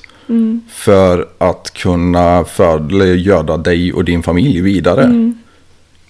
Och sen någonstans efter det här när man har gjort allt det tunga jobbet med att släpa iväg djuret. När man har fått iväg det och liksom eh, börjar plocka isär det. Så någonstans där så sker en förvandling också när djuret går från att vara ett djur till att Ja. bli mat. ja, då tycker jag inte det är lika jobbigt. För det är som att min hjärna kan inte koppla det riktigt. Nej, men det- Längre. Ja men det går inte. Vid något Nej. tillfälle så kommer den punkten för alla. När det inte är ett djur längre. Utan det ser ut som något helt annat. Och helt plötsligt så börjar man se på det som separata köttbitar istället. Ja. Ja, nej men äh, jättemärklig övergång. Men jag rekommenderar det faktiskt för alla egentligen. Och framförallt om man äter kött, alltså var med. ja, jag har faktiskt eh, haft ett sommarjobb på slakteri en gång. Mm. För att man kan inte kanske äta kött utan att liksom se. Jag vet ju också att typ så här många lantdjur och så, de har det ju jättebra i Sverige. Ja, ja. Vilket är, många tror inte det. Men jag har ju varit ute på gårdar och många har det jättebra. Det finns helt fantastiska gårdar. Det finns många jättefina gårdslakterier runt, om det här, runt omkring i det här området också. Som jag tycker att man verkligen borde stödja. Ja. För det är, det är en helt annan sak. Ja. Vågar jag fråga vad det var eller? Till mig? Ja. Jag plockar inte ner tumstock, jag letar efter ståltråd. Ja, ja. Jag kan tyvärr inte hjälpa dig där. Jag tror du har snott den redan så att jag skulle kolla i ditt rum ifall jag var du. Jag tar tillbaka den. Jag har en väldigt produktiv dotter där som älskar att producera saker. Men vad är det mer du vill eh, hitta på i framtiden? Som du har dåligt med tid för? Eller för lite cash? Eller vad är det du går Jag vet att jag ser på dig att du har någon jävla vision där. Ja, nej men man vill ju kunna... Jag gillar inte det här hamsterhjul-tänket. Även om man ska vara en del av samhället och sådär. Men, Ja, men ja, det, det börjar bli mer och mer så överlag tycker jag. Att folk börjar kolla på en väg ut. ja, jag förstår det. För det, alla passar inte där. Och jag tycker inte jag passar där alls. Vilket är lite jobbigt då. Men hade jag inte haft några så här pengarrelaterade att det inte var något problem. Då hade jag verkligen levt i en van jorden runt, tagit med mina hundar och bara lärt sig saker, upplevt saker. Professionell Instagram-hobo. Mm. Fan vad nice det låter ändå. Och i och för sig, vissa lever ju så som influencers, men de jobbar ju också ganska hårt så med deras content och sådär kan jag tänka mig. Men ja, tänk om man var det. Ja, absolut. ja, Ja, men det är ju skitsvårt det där och jag borde väl tänka bra mycket mer på det ifall jag var intresserad av att få fler lyssnare. så borde jag förmodligen tänka mer på mitt eget varumärke. Men jag. Man ska ju vara sig själv. Det är, Jo. Och så de som gillar en får följa en och de som inte gör det får sticka. Ja, men jag tänker lite så också. Men Mm. samtidigt så ser jag också tjusningen i att kunna jobba som influencer eller någonting. Det är Ja. klart som fan att det måste vara ett ganska bekvämt liv.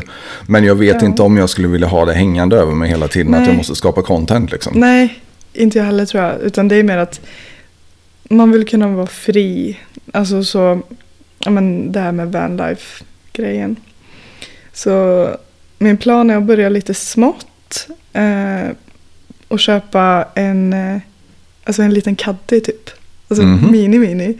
Och bara ha en madrass i bak och typ ha med sig lite små grejer så att jag ändå får testa på hur det är att leva där. För jag gillar ju ändå att ut och tälta, ut och vara i skogen, ta med sig hundarna och allt där. Så jag tror att det kommer passa mig bra. Men jag får la börja i den mån som är just nu för att fortfarande kunna jobba och så. Ja, nu tänker jag direkt alltså en 245. En Ja. gammal Volvo 245. Du Ja. kan ju fan bygga en dubbelsäng bak på den där jäveln när du fäller sätena. Ja men det vet jag många har gjort. Alltså som deras här första, det som gjorde att de nischade in sig på vanlife. Då hade de ju en kombi liksom. Och så la de en madrass i bak och så blev det vanlife sen. Men är det klättringen liksom som är lockar där då? Eller vad? Alltså, det är ju en del av det. Det finns ju många fina platser att klättra på ute som kanske inte finns här. Eller att du får resa en bit och eh, massa utomlands och sådär. Men eh, det intresset har lockat mig sedan många, många år tillbaka. Jag kommer inte ens ihåg vart det grundade sig ifrån. Men det är väl att jag är lite skogsmulle.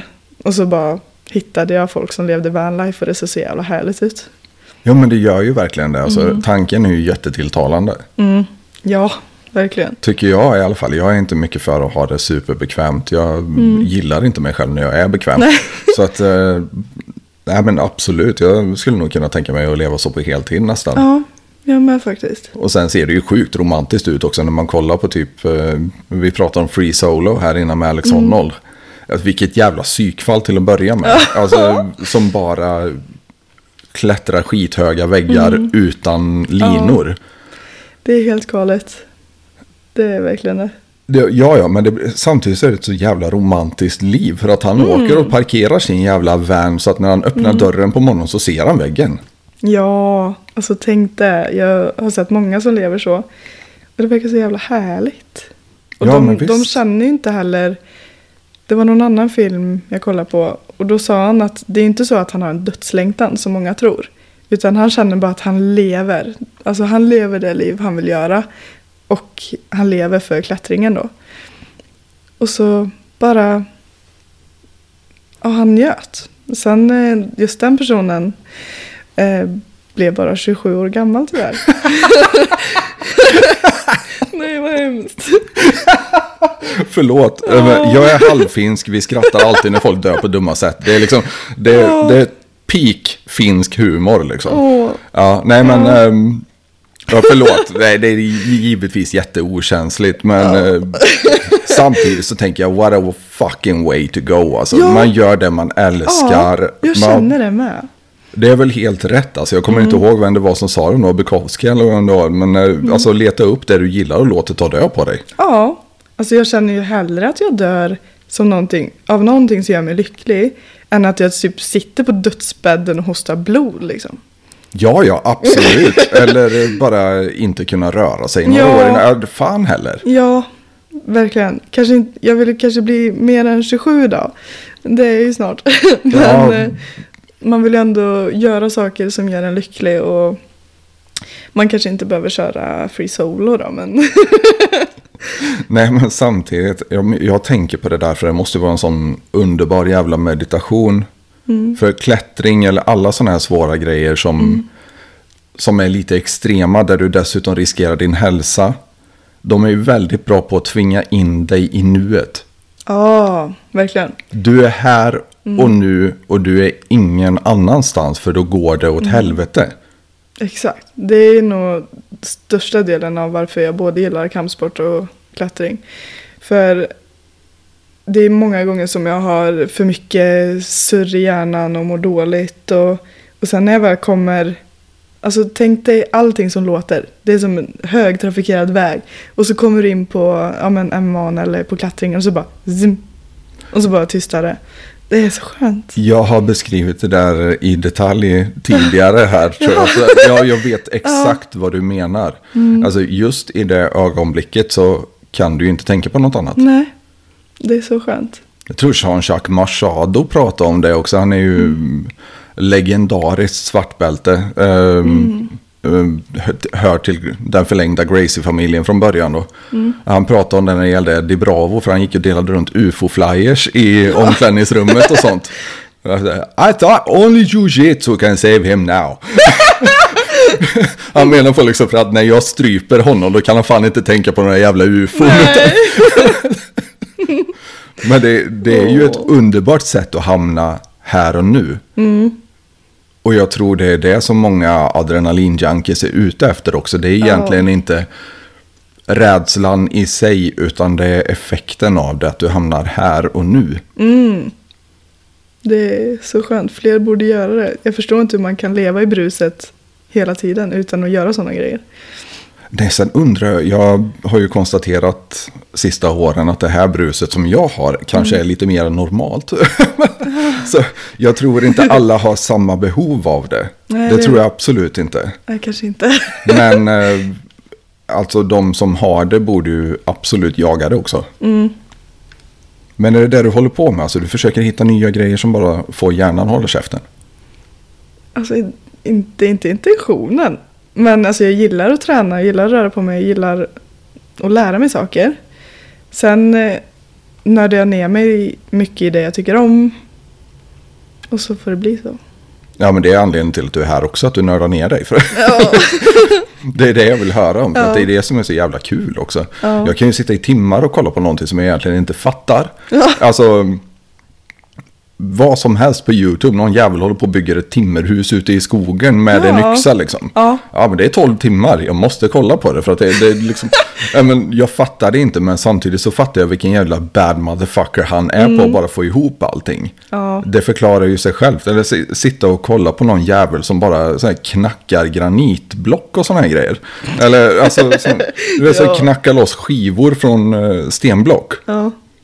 Med ett jävla stämjärn. Alltså sådana grejer kan jag sitta och kolla i timmar på. Ja. Bara för att det är så tillfredsställande att se någon som är grym på det de gör. ja, det kan jag förstå ändå. Och det är ju det där som, förmodligen samma mekanism som får mig att fastna i intensiva saker också. För att det tvingar mig att vara där. Och kan man dessutom känna liksom att det man gör är riktigt jävla bra. Eller när man går in i det här underbara flow-statet och man bara inte kan missa. Alltså, det är ju sån terapi för själen. Ja, gud ja. Herre jävlar. Men du, du blir ganska specialiserad i det du håller på med. Vad, då måste vi ju ta det här med konst också. Vad betyder det för dig? Det kanske är samma grej där, att jag hamnar i en zone. Gud, vad man inser nu att det är det. Men jag tycker om det, för det är väldigt, man blir väldigt lugn av det. Sen eh, det senaste har jag inte riktigt kunnat hitta det lugnet riktigt. Men när man väl är i det så är det väldigt fint. Och så gillar jag att det blir ju en produkt också. Men är det produkten som är viktig eller är det Nej. processen? Det är ofta att man har en idé som jag inte kan släppa. Och så går jag och tänker på det hela tiden. Så då måste jag göra det tills den är klar. Och när man har gjort det man bara, ah, gud, vad skönt. Men känner du ofta att du faktiskt får till idén också? Eller blir du bara förbannad över att... eh, Det händer ofta. ja, man ser ju så fina konstverk och inspirationer och man bara, ja men... Och så vill man göra något asnice också och så har man idén så. Men så är det nog för alla liksom. Man tänker hur snyggt det är i huvudet så försöker man och så bara, nej. Ja, men konst är ju lite tortyr. Mm, Lite Eller alltså, kanske. Mm. ja men det är lite eh, självtortyr ganska ofta tycker jag ändå. Jag har ju varit ganska involverad i det också. Mm. Eh, och man blir ju aldrig nöjd med någonting man skapar själv till att börja med. Du är aldrig nöjd, eller jag är inte det i alla fall. Jag Nej. hoppas att det finns människor där ute som är det, men de är förmodligen inte bra heller. Nej, Tänker jag. inte. Men det är väl det att man har så mycket att man vill, man vill vara så bra och så bara blir man aldrig nöjd. Ja, men visst. Jag pratade med Manne om det. Han som har gjort tavlorna som är, hänger bredvid oss här. Eh, när vi poddade ihop. Det var nog, ja, leta upp det. Manne, at uh, HMBL Design. ifall ni lyssnar på det och inte har hört det än. Eh, han pratade om att det var ju typ 90% ångest att hålla på med akvarell. Ja, det kan jag tänka mig. Och särskilt när man liksom har någonting som ska se ut som någonting Mm. På riktigt och inte bara matcha din inre vision liksom. Ja, alltså typ ansikten är det svåraste du kan göra. För fuckar du upp en liten grej, alltså för människan är så van vid att se ett ansikte, så det är jättesvårt. För gör man ett litet fel så ser det jättekonstigt ut. Jag tycker fötter är ett helvete också. Ja, jo, jo. jo. Alltså, eller människor överlag. Jag menar, vi har ju ingen päls eller någonting. Eller jag, jag har väl lite päls. Men alltså, vi, vi är ju väldigt avklädda på det sättet. Och det blir väldigt mycket detaljer att ta in och väldigt mycket diskreta detaljer. Och väldigt mycket som man aldrig tänker på måste finnas där för att porträttera helheten. Verkligen. Jag tror inte någon går runt och funderar på hur proportionerna är i ett ansikte till exempel. Nej, Om jag bara inte ger målar. dig ett papper utan några bilder, du får inte kolla på telefonen, du får inte kolla i någon spegel och bara börja måla ett ansikte. Alltså vart sätter du näsan i förhållande till ögonen? Hur långt är det mellan näsan och munnen? Hur långt är det mellan munnen och hakan?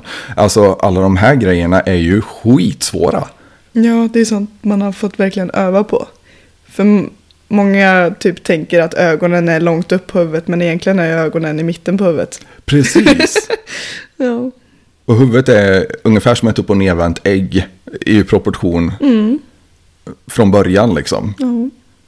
Så det är ja, nej, sjukt besvärligt och jag tycker nästan det är någonting som alla borde ägna sig åt någon gång i livet och bara försöka måla lite kroki liksom. Ja. Det tycker jag absolut, bara för att få upptäcka hur jävla svårt det är och hur tillfredsställande det är när man lyckas få till ett vettigt resultat. Ja, men det, i skolan gör man väl det lite också. Man gör väl det, men alltså fan. Fast då är man ju rätt liten, man kanske inte bryr sig. Nej, och jag tänker att hur många anstränger sig faktiskt i skolan. Kanske inte så många, det var alla jag då som bara älskar bildlektionerna. Jag bara hatar ju när alla andra stö, eller stökar omkring. Ja, ja. Ja, men de där alltså, flumlektionerna var väl mina favoriter också känns det som. Men, vad ger det dig då, konsten? Alltså jag tänker på, Musashi pratar ju om det i eh, Book of Five Rings, alltså min bibel. Eh, han var ju samuraj. Eh, överlevde, tror jag, 62 dueller. Oj, Så det var det han gjorde, han bara åkte runt och utmanade andra samurajer. okej. För att eh, han var en bad motherfucker helt enkelt. ja. Så professionell mördare, men han skriver ju i sin bok hur jävla, hur jävla viktigt det är att ägna sig åt konst också. För att balansera upp din själ. Så han menar på att eh, men, professionell mördare som han var då, liksom åker runt, då måste han liksom lägga minst lika mycket tid på kalligrafi ägnar han sig åt. Bara för att liksom få med den andliga biten också, hålla sig jordad i det och inte bara vara en dödsmaskin. Ja, För att han menar på att det, det, man blir väldigt obalanserad på det sättet. Och en obalanserad människa är inte ultimat på något vis. nej. Men vad, vad ger det dig? Ja, men det är ju väldigt harmoniskt att kunna sätta sig och måla. Förklara bara- känslan. Ja. Nej men det är ju först att det grundar sig i en idé liksom så det gnager i hjärnan. Men sen när man väl sätter sig så är det ju, då hamnar man ju bara i sig själv och i sin bubbla. Och sen kan det ha gått sju timmar bara oj, vart är jag? Men det är så härligt då liksom att eh, kunna göra någonting och lära sig och bli bättre. Och det blir konst är också så himla speciellt för att det är ju så här i betraktarens ögon. Liksom. Alla kanske inte gillar det. Men det är något vackert med det ändå. Att det finns så mycket olika. Jag gillar också den här effekten av att tankarna bara flyger iväg precis som de vill när man håller på. Mm. Det, och då och då får jag pausa liksom för att jag blir lite chockad över vad min hjärna håller på med. liksom, fan vad häftigt. Eller det är som att den får lite avslappning och bara Mm. får leka loss. Liksom. Ja, verkligen. Sen är det väldigt sällan jag tar mig tid att faktiskt göra det. Och jag tror det var väl tre år sedan jag gjorde något sånt sist nu tror jag. Ja, det är inte lätt att hitta såna tid till sånt när man är vuxen. Nej men sen man har kampsporten har ju varit min konst också. Ja, det är ju det. Det, ja, men det har varit inte bara min konst, det har varit min religion. Det har varit Ja. sättet jag ber på. Ja, Det har varit eh, med fordonet för hela min mänskliga utveckling nästan. mm. Och det kommer, ja, jag hade inte bytt emot någonting helt enkelt. Nej, jag är jätteglad att jag började med det. Även om det har gett mig mycket skador och sådär. Men jag är ju rätt så hel, det har ju läkt. Och eh, jag har ändå hållit på fram och tillbaka i några år. Och det har gett mig jättemycket. Så man skulle ju verkligen rekommendera typ alla att testa. Ja, men jag tror verkligen att det finns en kampsport för alla. Ja. Jag tror faktiskt att det gör det. Om MMA passar inte alla, det vet jag helt Nej, säkert. det är ju typ det grövsta eller?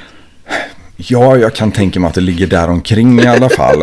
eh, samtidigt så ser ju inte träningarna ut som matcherna gör för fem Nej. öre. Så att man kan ju träna som motionär också. Jag hoppas verkligen att inte tjejer lyssnar på det här och blir avskräckta. Vilket- Nej. Så vet inte jag om vi har några kvinnliga lyssnare heller. Jag har inte en aning. Men Ni får gärna göra er kända i sådana fall. Ja. Ehm, nej, vart fan var vi? Nej, men ehm, kampsporten är ett väldigt bra fordon för utveckling. Mm. Alltså gud ja. Alltså det har verkligen utvecklat en psykiskt väldigt mycket. För det är det, liksom, hur ska man förklara det då? Men man lär sig verkligen att hantera alltså stress typ. Och eh, känslor. Det, för många gånger, det vet jag när jag började, för då hade jag mycket ångest. Eh, och då visste jag inte vad ångest var riktigt. Men, eh, och så körde jag ett jättehårt pass. Och så slag efter slag, då var det som att det gick inte att hålla inne. Eh, så det vet ju kanske inte så många om, men den jag körde med då. Eh, då bröt jag ihop, alltså fullständigt. För det gick inte att hålla tillbaka. Och det bara kom ut och det var så skönt. För då kunde man liksom, det reglerades nästan. Och det känns Okej. asskönt. Det är inte Fan vad skönt att häftigt. Ja, det var inte skönt att bryta ihop hela tiden men det har hänt några gånger. Men efter det känns det som att man förstår sig själv mycket bättre. På något Jo, sätt. men man lär sig ju om sig själv under press. mm, Det är så det fungerar. Man lär sig fan ingenting om sig själv genom att sitta på soffan. Det kan jag Nej. säga direkt. Och liksom bara fortsätta kolla på Netflix. ja, ja. Det man dör långsamt snarare. Och Ja. jag är skyldig till det också. Jag fastnar där. Jag gör det ordentligt. Nå, någon gång då och då. Liksom att jag fastnar i två dygn och bara plöjer en serie eller någonting. Går inte och äter, jag pissar inte liksom. bara plöjer. Det är fan det här vi gör. Nej men. Alltså det, det utvecklar det inte på något sätt. Nej. Men. Var obekväm, jag tror det är där det ligger alltså. Ja, det hjälper en jättemycket att pusha sig själv. Och övervinna både rädslor psykiskt, alltså bli starkare. Eller bara en sån sak som att gymma och liksom bara bli starkare, lyfta tyngre. Det är så skönt bara. Ja men David. Goggins pratar om det här också. Galen jävla ultramaratonlöpare bland annat. Han eh, pratar ju ofta om det här att han får den här djupa kunskapen. När han är på sitt 24, sin 24 timme liksom. Oj, Herregud. Var någon som sa det, man hade ringt till honom liksom, och, och hör att han är ute och springer. Vad fan håller du på med? I'm getting that deep knowledge. ja, men det är där man lär sig om sig Ja. själv. Liksom, och jag tror inte det finns många sporter där det går så fort som i kampsport. När man kör mycket Nej. sparring och sånt. Man blir sönderbruten så många gånger. Ja. Både fysiskt och mentalt. Och få komma igen från det här hela tiden. Jag tror det bygger en sorts neuroplasticitet som är helt otrolig. Att man lär både kroppen och hjärnan att men vi kommer igen. Det är inte hela världen. Det är liksom, hur många gånger när man är på ett rullpass klappar man inte. Och sen en halv minut senare så kör du fullt igen. Ja. Det är liksom, okej du fick mig, vi börjar om. Och det är ju liksom bara att man erkänner att man dog, mer eller mindre. Det är, det är det som händer när man klappar, så det är liksom ett death tag eh, Ja. race man håller på med. Men jag tror det gör någonting för oss det här, liksom att, ja men, där förlorade jag. Ja, skitsamma, nu kör vi igen. Och jag förlorade, skitsamma, nu kör vi igen. Liksom. Det är, jag tror det är viktigt för oss att vi, att vi Ja. lär oss det på något vis. Ja, herregud. Du kan inte bara vinna genom hela livet och åka på en räkmacka. Du måste ha lite motgångar. Ja, men jag tycker det också. Jag har fan tänkt på det för barnens skull Ja. med. Alltså, de är ju bra mycket mer bortskämda än vad jag var. Som tur är. Det, alltså det, jag tycker det är så det ska vara. De ska väl ha det bättre för varje generation. Ja. Liksom. Men samtidigt så vill man ju att de har det lite svårt också för att de inte ska bli tråkiga jävlar. Ja. Det är väl ingen som gillar att hänga med någon som bara har haft det bra hela livet. Liksom. Ja, Nej, men gud, fan, ja. allting har varit bra. Eh, Liksom, vad ska jag säga mer? Det sjuka är att jag har ju stött på sådana personer genom livet. Och för mig, de är så blanka. Alltså de är, det känns nästan som att det är en simulation och de är bara bottar typ. Ja, men det, Det det är jättesvårt att beskriva. Men eh, jag klickar inte alls med folk som är ja, men, neurotypiska och har haft ett jätte, jättebra liv. De är så tråkiga. Ja, men det känns hårt att säga. Men, och det är väl förmodligen bara att de inte passar min personlighetstyp. Ja, ja, ja. Det är inget ont om dem. Det är för att jag själv är sån och jag behöver såna, ja, som har varit med om lite saker. Ja, precis. Ja, men jag har skitsvårt att prata om vädret liksom. Jag vill veta Mm. vad som sårade dig sist. ungefär. Det är liksom, jag vill hoppa direkt dit. Kan vi bara skippa det? Ja, lite så. Ja, när vi ändå är på ämnet, vad sårade dig sist? Oj. Jag vet inte. Oj, ingen Nej, aning. fuck it. Ja. Nej, men det spelar ingen roll. För att det är liksom... Det värsta som har hänt dig är ju ändå det värsta som har hänt dig. Mm. Tänker ju jag. Och ifall någon har slått i tån och jag har brutit armen. Mm. Men det är fortfarande det värsta som har hänt i vederbörandes liv att de har slått i tån. Ja. Då är det fortfarande det värsta som har hänt. Så det är fullt jämställt med att jag bröt armen. Ja. Jo men det är ju faktiskt det. Om det är det, som, det värsta som har hänt i våra liv så är det fan med det värsta som har hänt i våra liv. Mm. Och jag vet inte om det är där någonstans man liksom skär Ja. sig lite för att... ja, man kan inte relatera riktigt till personen menar du eller? Nej men det blir lite så. Mm. Och framförallt då sådana här... Nej, nu låter det som att jag bara dömer ut hela mänskligheten. Det är ingenting jag är intresserad av att göra. Men vi lever ju i ett väldigt nerfat samhälle. Överlag. Jag menar det är knappt några vassa kanter på bord längre. Det, Jaha, Nej men Mm, eh, vi, lite. de flesta växer ju upp väldigt, väldigt skyddat. Mm. Eh, Väldigt många jag känner numera har aldrig fått en smäll i ansiktet. Nej. Och det var ju, det hände ju bara inte när jag växte upp. Alla hade väl fått stryk någon jävla gång. Kanske det. Så vi pratade ju om det, eller alltså folk sa ju det ofta förut. Att du ska fan aldrig lita på en man som aldrig blivit slagen i ansiktet. Men det är ju merparten av samhället nu. Ja. Känns det som i alla fall. Jo, gjort men det så är det nog. Vi har gjort en väldigt positiv utveckling på den fronten. Alltså det är mycket mindre barnmisshandel, det är mycket mindre eh, trauman för barn som växer upp idag än vad det var tidigare. Vi lever ju i den bästa tiden någonsin, givetvis. För det, nu är alltid den bästa tiden någonsin om inget katastrofalt har hänt innan. Ja. Och det är ju jättebra. Det är ju jättehärligt att vi inte behöver oroa oss för att bli uppätna av björnar och längre, Ja. grejer längre när vi sover. Vi, vi är borttagna från det här kriget som pågår mellan alla arter på planeten varje jävla sekund av dygnet. Vi tänker inte ens på det för att vi vinner så hårt. Nej, men ibland har det nästan gått lite långt för man blir så lat. Ja, absolut. Men bara det vi sa innan, man hänger ju inte längre i armarna som man gjorde för länge sedan. Liksom. Och typ vanliga personer sitter inte på huk längre till exempel. Så deras knän blir paj, alltså redan efter 30 eller någonting. Om de... Och sen läste jag någonstans att merparten av personer över 30 springer aldrig igen. För att de liksom... Man slu, om man inte är en liksom person som tränar, då springer de aldrig igen. Det där är ju skitotäckt. Ja, för man blir, samhället blir ju att allting är så lätt. Och det... Ja, man blir lat. Ja, men vi har tagit bort oss själva från evolutionen. Mm. Lite så, så som våra kroppar är byggda för. Ja, Så använder precis. vi dem inte riktigt. Nej, men det, det är ett ganska vanligt tema här faktiskt. För att vi, jag diskuterade med Andreas, tror jag bland annat, att vi har ju precis samma jävla hårdvara som stenåldersmänniskorna hade. Mm. Vi har exakt samma kroppar, vi har exakt samma behov. Men lever vi som dem? Nej, inte alls. Inte det minsta. Nej. Utan man pratar väl om stillasittande som den nya stora folksjukdomen. Ja, det kan jag tänka mig. Jo men absolut, alltså att den är minst lika skadlig som rökning numera. Mm. Säkert. Man ruttnar ju bort.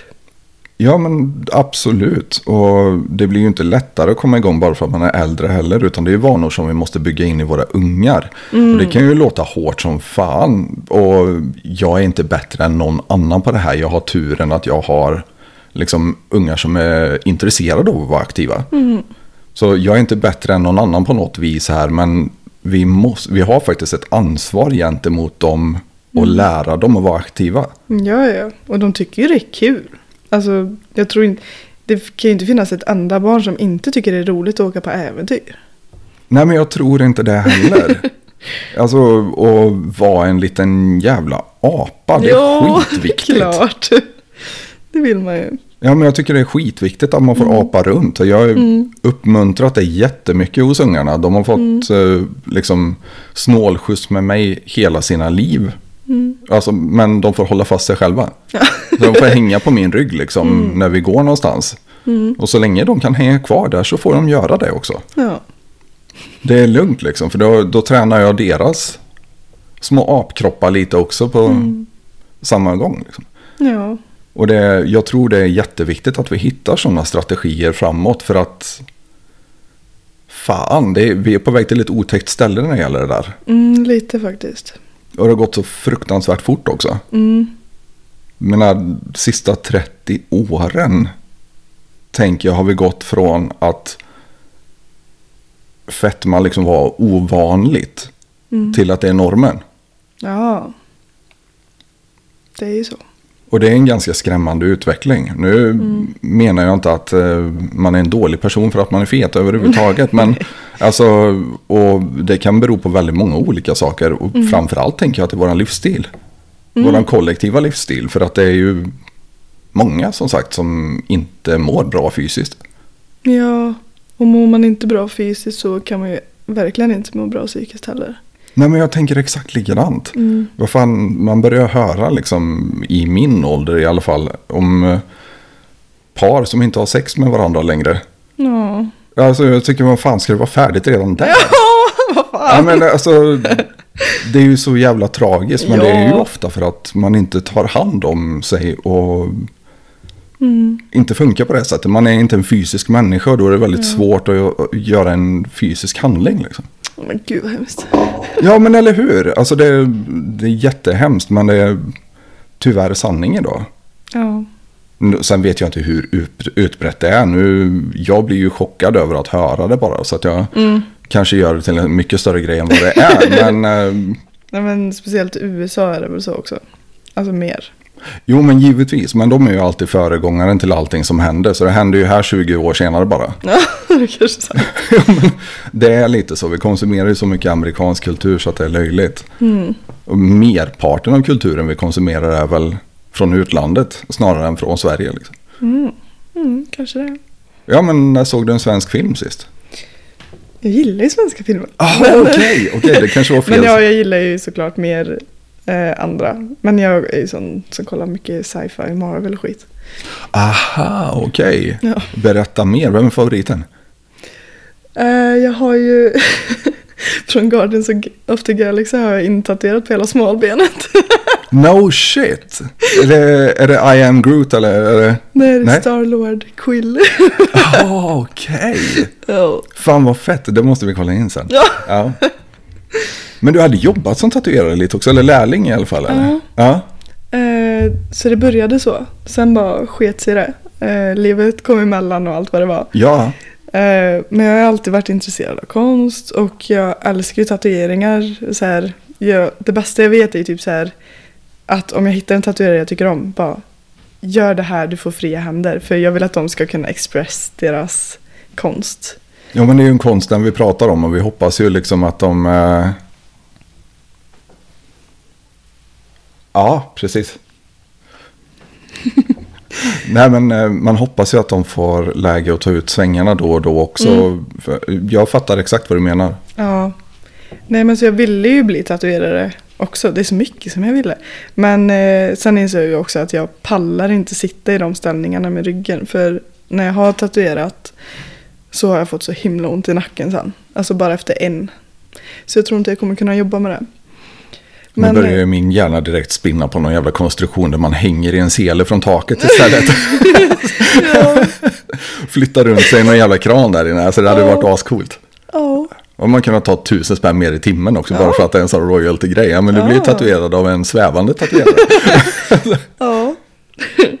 Nej förlåt att jag avbröt. Nej men svårt att sitta i den ställningen. Ja men det förstår Mm. jag. Det är ju lite så. Nej men så jag har det lite som hobby. Att jag, jag kör hemma.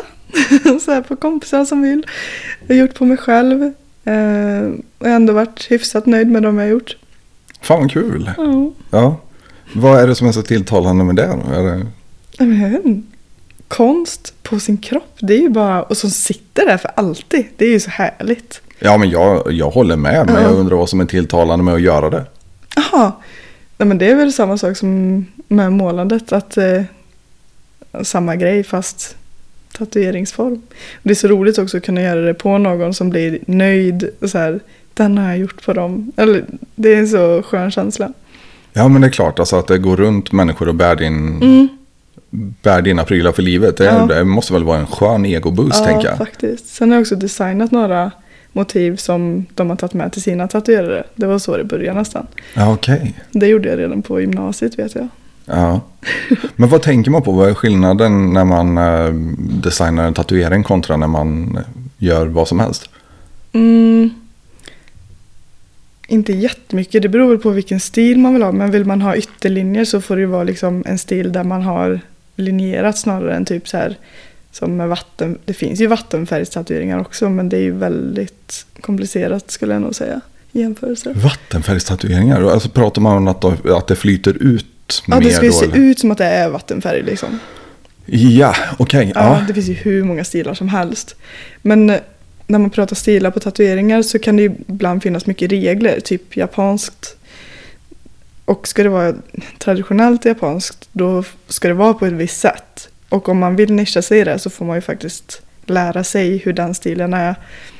Men för mig är det att jag, jag, jag bara kör mitt egna. Alltså jag gillar... Nu har jag nördat in mig lite så här eh, så här blackwork, alltså det ska vara så här harsh. Alltså svårt att förklara i ord. Men eh, ja, blackwork typ. Eh, Vad innebär det? Ja, ah, svart, svart, så här stora ytor svart. Och så här eh, med eh, att det ser ut som lite så penseldrag och sånt där. Gillar jag just Måste nu. jag fan med ta och googla här när vi ändå sitter och pratar om det. Ja. Blackwork. Ja men blackwork kan vara allt möjligt. Det kan ju vara... ehm, ja men mycket svart. Eh, så att det är inte så skuggning utan det är ju liksom block av färg. Aha, ja nu sitter jag och kollar lite eh, på nätet. Ja men om man kollar typ traditionella maori-tatueringar Ja, borde väl det- passa in ganska bra det- där. Det stämmer nog? Till exempel. Mm. Eh, ja men ja, intressant som fan. Ja, sen kan man ju blanda stilar också för den jag har på ryggen det är, jag tror det är väl egentligen japanskt från början. Det är en hanja-mask men den är i blackwork som någon har gjort i sin egen stil. Okej. Så det gillar jag. Alltså mixa stilar. Är det någon som blir sur då? Eller är det... Nej, för han har verkligen sin egna stil snarare. Så den klassas ju mer som blackwork men att han har använder motiv då. Som han fan, ge människan en shoutout. Mm. Vem är det? Nej, det, jag köpte faktiskt designen av eh, en i Ryssland. Så här, jag tror han heter no, Nose Tattoos på Instagram. Och, eh, Stava det så folk kan kolla upp det. Jag tror det är NOS understreck tattoo. Eller tattoos. Nu blev jag osäker. Ja, nu, jag får försöka att eh, spana på detta. Ja. Men berätta mer. Men det Fortsätt. var under corona då, så jag kände att jag tänker inte resa till Ryssland för att tatuera mig där. Speciellt inte en hel rygg. Jag pallar ju inte köra fler dagar.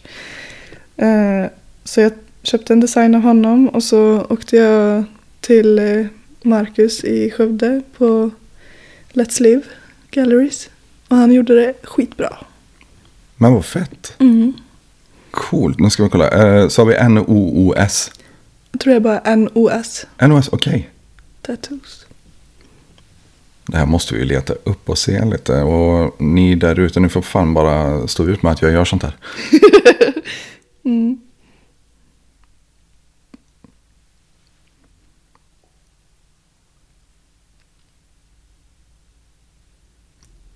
Nose Tattoo Studio kanske? Jag får kolla. The fuck. Ja, du får hjälpa. Du får eh, nästan eh, ge den här killen en shoutout alltså. Eller om det är en kille, nu vet jag inte. Mm. Tänk om jag sagt helt fel nu. det vore inte första gången. Jo, NOS understreck tattoos. Och så gör han mycket blackwork och hela ryggar. Eh, dockor är ju väldigt ofta på tjejer och det kanske är lite sexualiserat de bilderna han lägger ut. Men alltså, om man bara kollar hans konst, alltså den är helt störd alltså. Det var ju det jag föll för. Så jag köpte en design av honom. Intressant ändå. Nu ska vi se så jag hittar rätt personer också Mm. bara. Du kollar där. Dmitrij Nosov. Ah, schysst. Ja, precis. Ja, han är grym alltså. Så, Man verkar ju vara lite shadowbannad höll jag på att säga. jaså?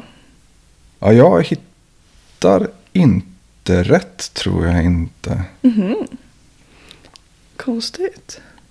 NOS understreck tattoos. Jag hittar en sida med noll inlägg och 1019 följare. Men...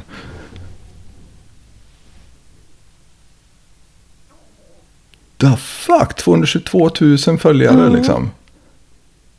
Och, den, och han kommer inte upp när jag söker. Va? Vad sjukt. Vänta nu. NOS. Ja, precis. Jag, jag hittar en med ett understreck efteråt. Jaha, nej. Konstigt. No shit, vad fan är det här? Jag vet inte.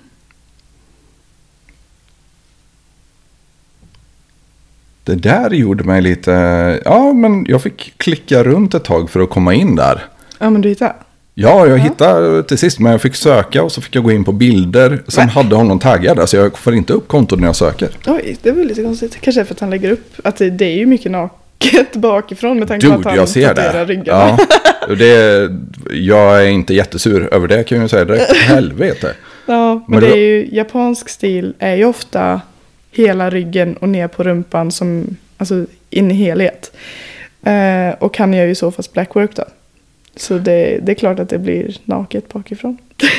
Ja, men det där är ascoolt. Alltså, och, inte för att vara sån då, men äh, människan är ju en äh, konstnär på riktigt. För att det är ju inte bara nakna brudar, utan det är ju faktiskt Mm. Ja. äh, tatueringar som följer deras kroppsformer också. Mm. Det där är ju riktigt jävla snyggt får jag erkänna. Ja, verkligen. Och satan, nu förstår jag exakt vad du menar med blackwork. Alltså vi pratar Mm. stora svarta fält och absolut ingen skuggning emellan. Nej. Fan vad häftigt. Alltså göra ett helt monokromt motiv då, kan man nästan säga. Mm. Sjukt snyggt, men hur fan hittar du honom måste jag säga? Alltså, berätta för mig hur man kommer i kontakt med en rysk tatuerare och köper en design av honom. Nej men jag... Jag vet inte hur jag hittade honom från första början men förmodligen har jag scrollat och bara åh jävlar. Hittat liksom.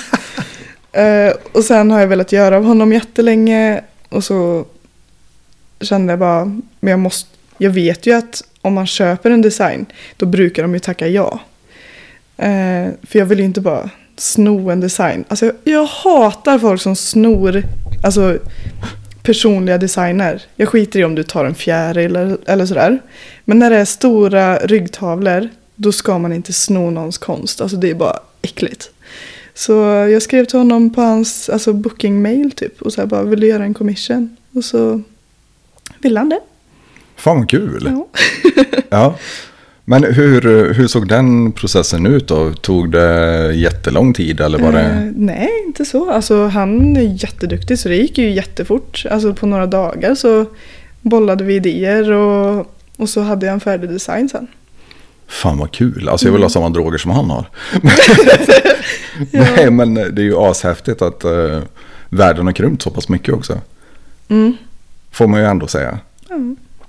För det, det var ju inte jättelänge sedan som eh, man inte kunde få kontakt med någon eh, random person i Nej. Ryssland. Liksom. Nej, det kanske är sant. Jag är glad över det och jag är jättenöjd över min. Jag har inte ens gjort klar bakgrunden på min för jag har inte orkat. Ja, Okej, nu känner jag mig jättedum också. Alltså, vi sitter där och diskuterar och jag vet inte ens hur den ser ut. Liksom. Ja. Men, eh, Nej men den är, det är ju en sån då, fast att den inte... Det är bara själva masken än så länge då. okej. Eh, Men jag är väldigt rörig som sagt, så jag har massa grejer som jag inte har gjort färdigt. så jag har liksom en som jag gjorde för typ fem år sedan, det saknas fortfarande grejer på den. Eh, Det är alltid så. Men eh, jag stör mig inte på det. Det är charmigt. Ja, men absolut. Men är det någonting du känner att du kanske vill ta upp igen någon gång och gå efter professionellt överhuvudtaget? Eller för jag, jag tänker att det måste ju gå att anpassa arbetsplatsen så pass att det funkar för dig också. Ja, du menar om jag vill tatuera själv? Ja, Eh, jag vet inte. Eh, kanske. Men eh, just nu är jag verkligen i ett träsk där jag bara går runt på Volvo och bara vad fan ska jag göra? ja, Alltså, man är ju rätt bekväm för det är väldigt enkelt. Och du står där och kan lyssna på musik. Du behöver inte, har du en dålig dag, du behöver inte prata med någon egentligen. Du står på bandet, har dina hörlurar och lyssnar på podd. Alltså, ja men det, är- det är ju asnice. ja, på ett sätt är det ju det. Men det är hjärndött som satan alltså. Ja, men många är ju fine med det. Jag har gjort det här länge också. Jag jobbar inom industri i 15 år i alla fall. Och um, det är klart som fan det kan bli monotont. Nu, Ja. ja, nu satsar jag alltid på att bli sjukt jävla bra på det jag gör.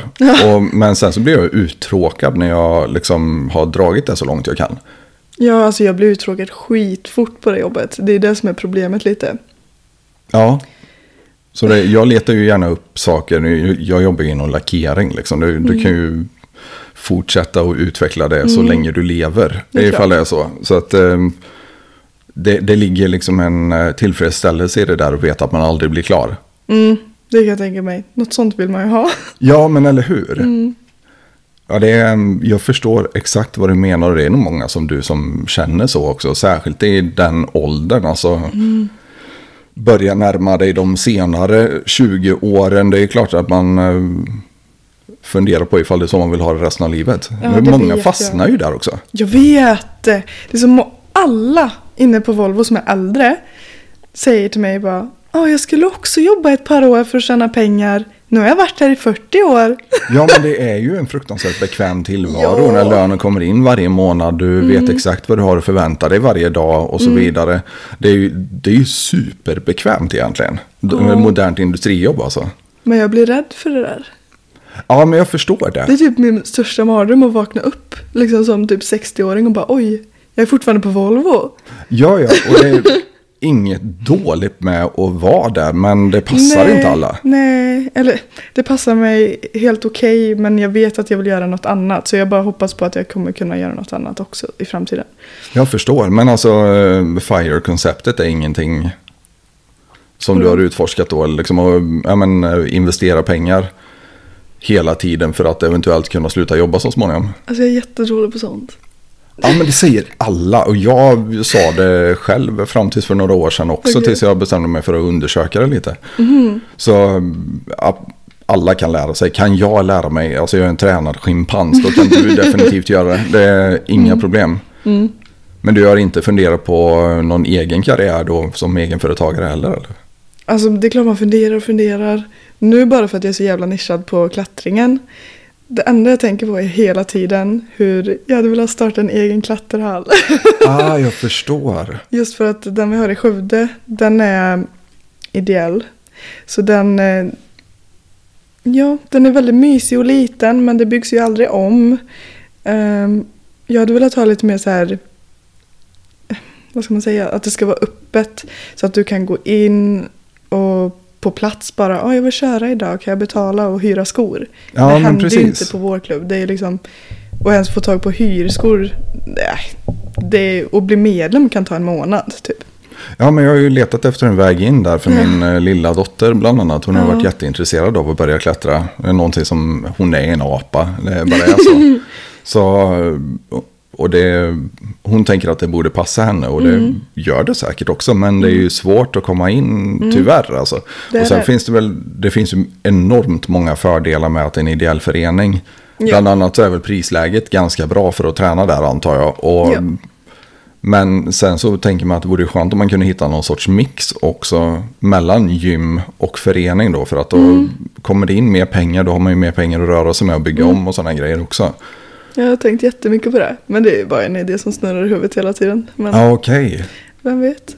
Ja, ja, absolut. Vad fan, då får jag hålla utkik eller Ja. försöka hitta någon liten by någonstans där folk gillar att klättra men det inte finns någon klubb. Jo men jag tänker ju typ i Skövde för att just för att jag tror att det finns ett så stort intresse. Och eh, jag vet många här som klättrar och så många som är intresserade som bara oj, vart är du och klättrar? Jag bara det är Skövde. De bara va? Har aldrig hört. För det är ingen som har hört talas om det, att det finns. Så, ja, men det är väl också nackdelen när det inte är kommersiellt att det, det blir väldigt i skymundan. mm. Men jag tror de gillar det. De har sin egna lilla klubb och den är mysig liksom. Och jag kan Jo, tycka det är charmigt också. Det är ju ashäftigt att det finns sådana också, men man kanske vill ha lite variation också. Jag vet inte. Mm. Mm. Ja, det är därför jag åkt ner några gånger till Göteborg. För de har ju massa klubbar där nere. Okej, har de eh, berätta?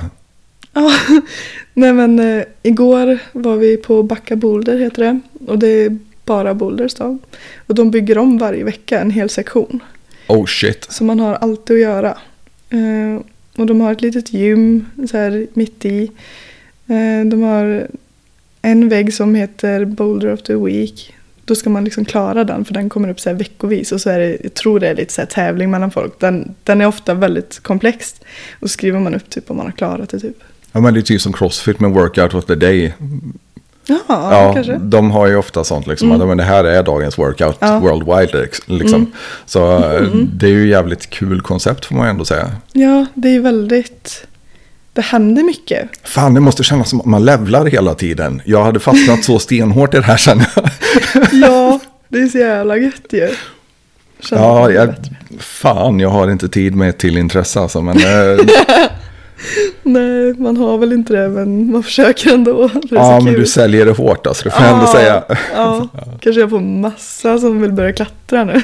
Ja, precis. Ja, men fan, hur, hur ser det ut hemma? Har du, bor du själv eller? Är du, Mm, ja, jag bor själv. Och så mina 202 katter då. ja okej. Katter också alltså? Ja. Okej. Ja. ja. Men dejtar du eller satsar du på att vara crazy cat lady? Eller vad? Gud. Ja, jag är väl en crazy cat lady. Okej. Ja, nej men jag är singel i alla fall. Ja, okej. Jag, men jag bor jävligt stort för att vara singel. Jag bor på typ Skövdes största lägenhet tror jag. No shit. Alla har typ varit i den lägenheten någon gång även innan jag bodde där. Aha, Den är okej. lite ökänd min lägenhet. Det var fan. Ja, vi, Mm. Du behöver inte berätta vart det är. Jag tror vi... Ja. Jag tror det är illa nog att dina DM kommer att explodera. Sköt er. Ja. Ja, för helvete. Nej, men jag, alltså... Fan vad häftigt. Ja, men ehm, inga planer på, På. på framtiden på det sättet med familj och grejer. Ja. Utan eh, det ligger långt fram eller? Nej, alltså det är klart att jag hade velat träffa någon. Eh, Någon dum jävel som gillar att bo i en van. mm, Ja. Ja precis. Ja, men det, är- fan, det är Som bra. gillar djur. Det måste man göra när jag har så många. Ja, men det är klart. Ja, ska du ha med dig alla fyra i vanen också så jävlar. Det, Mm. det kan vara intressant. Jag vet inte om jag skulle ha med katterna i så fall men, Nej, jag förstår. Jag förstår. men ja. Man Ja. är ju lite unik så kanske inte passar alla. Nej, men vad fan, det är ju det som är charmen med människor också tycker Mm. jag ändå. Det är ju, vi är ett jävla trassel. Och alla är trassel på olika sätt dessutom. Och jag tycker Mm. det är det som är det häftiga med människor. Det är väl ändå det som är tjusningen, liksom att alla är fucked up eh, på något jävla vis. Så att, Ja. eh, ja, men det är väl det, är det som definierar oss. Mm. Jag tror det är därför jag har så svårt att relatera till människor som inte har haft ett svårt liv också. För Ja. att livet definieras lite av lidande. Den mänskliga upplevelsen definieras av lidande Ja, skulle man kunna säga.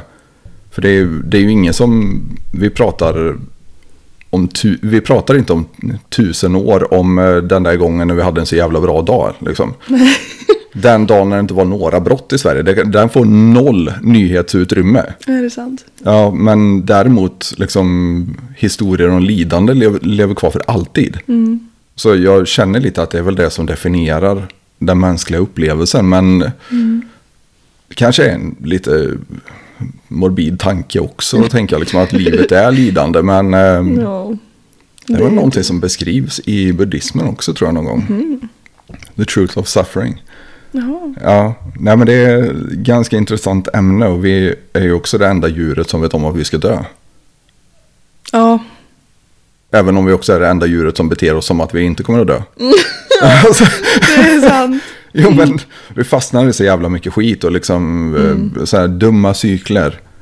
Är ju vi helt fantastiska på att hamna i. Ja. Som inte gör mycket annat än att slösa bort liv. Och det är ju lite motsatsen till vad jag vill åstadkomma känner jag. Ja.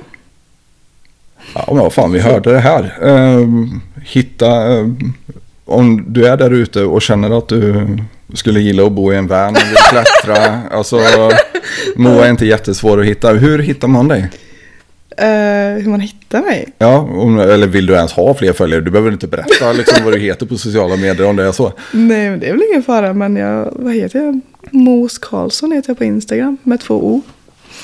Ja, du, du har säkert bättre koll på det här än mig. Nu håller jag på att riva upp telefonen bara för att kontrollera det. det. Nej, men det Moa går att hitta i alla fall. Så Ja. glid in där och gör det ifall ni känner för det. Vad, har du Ja. några tips till kidsen där ute ifall de eh, vill göra samma sak som du?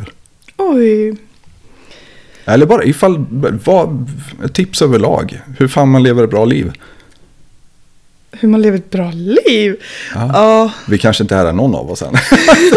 Nej, jag skulle behöva lite tips. ja, precis. Nej, men det främsta skulle jag nog säga är att Alltså, som jag skulle vilja säga till mig själv när jag var liten. Jag var ju redan sån då, men liksom att fortsätta.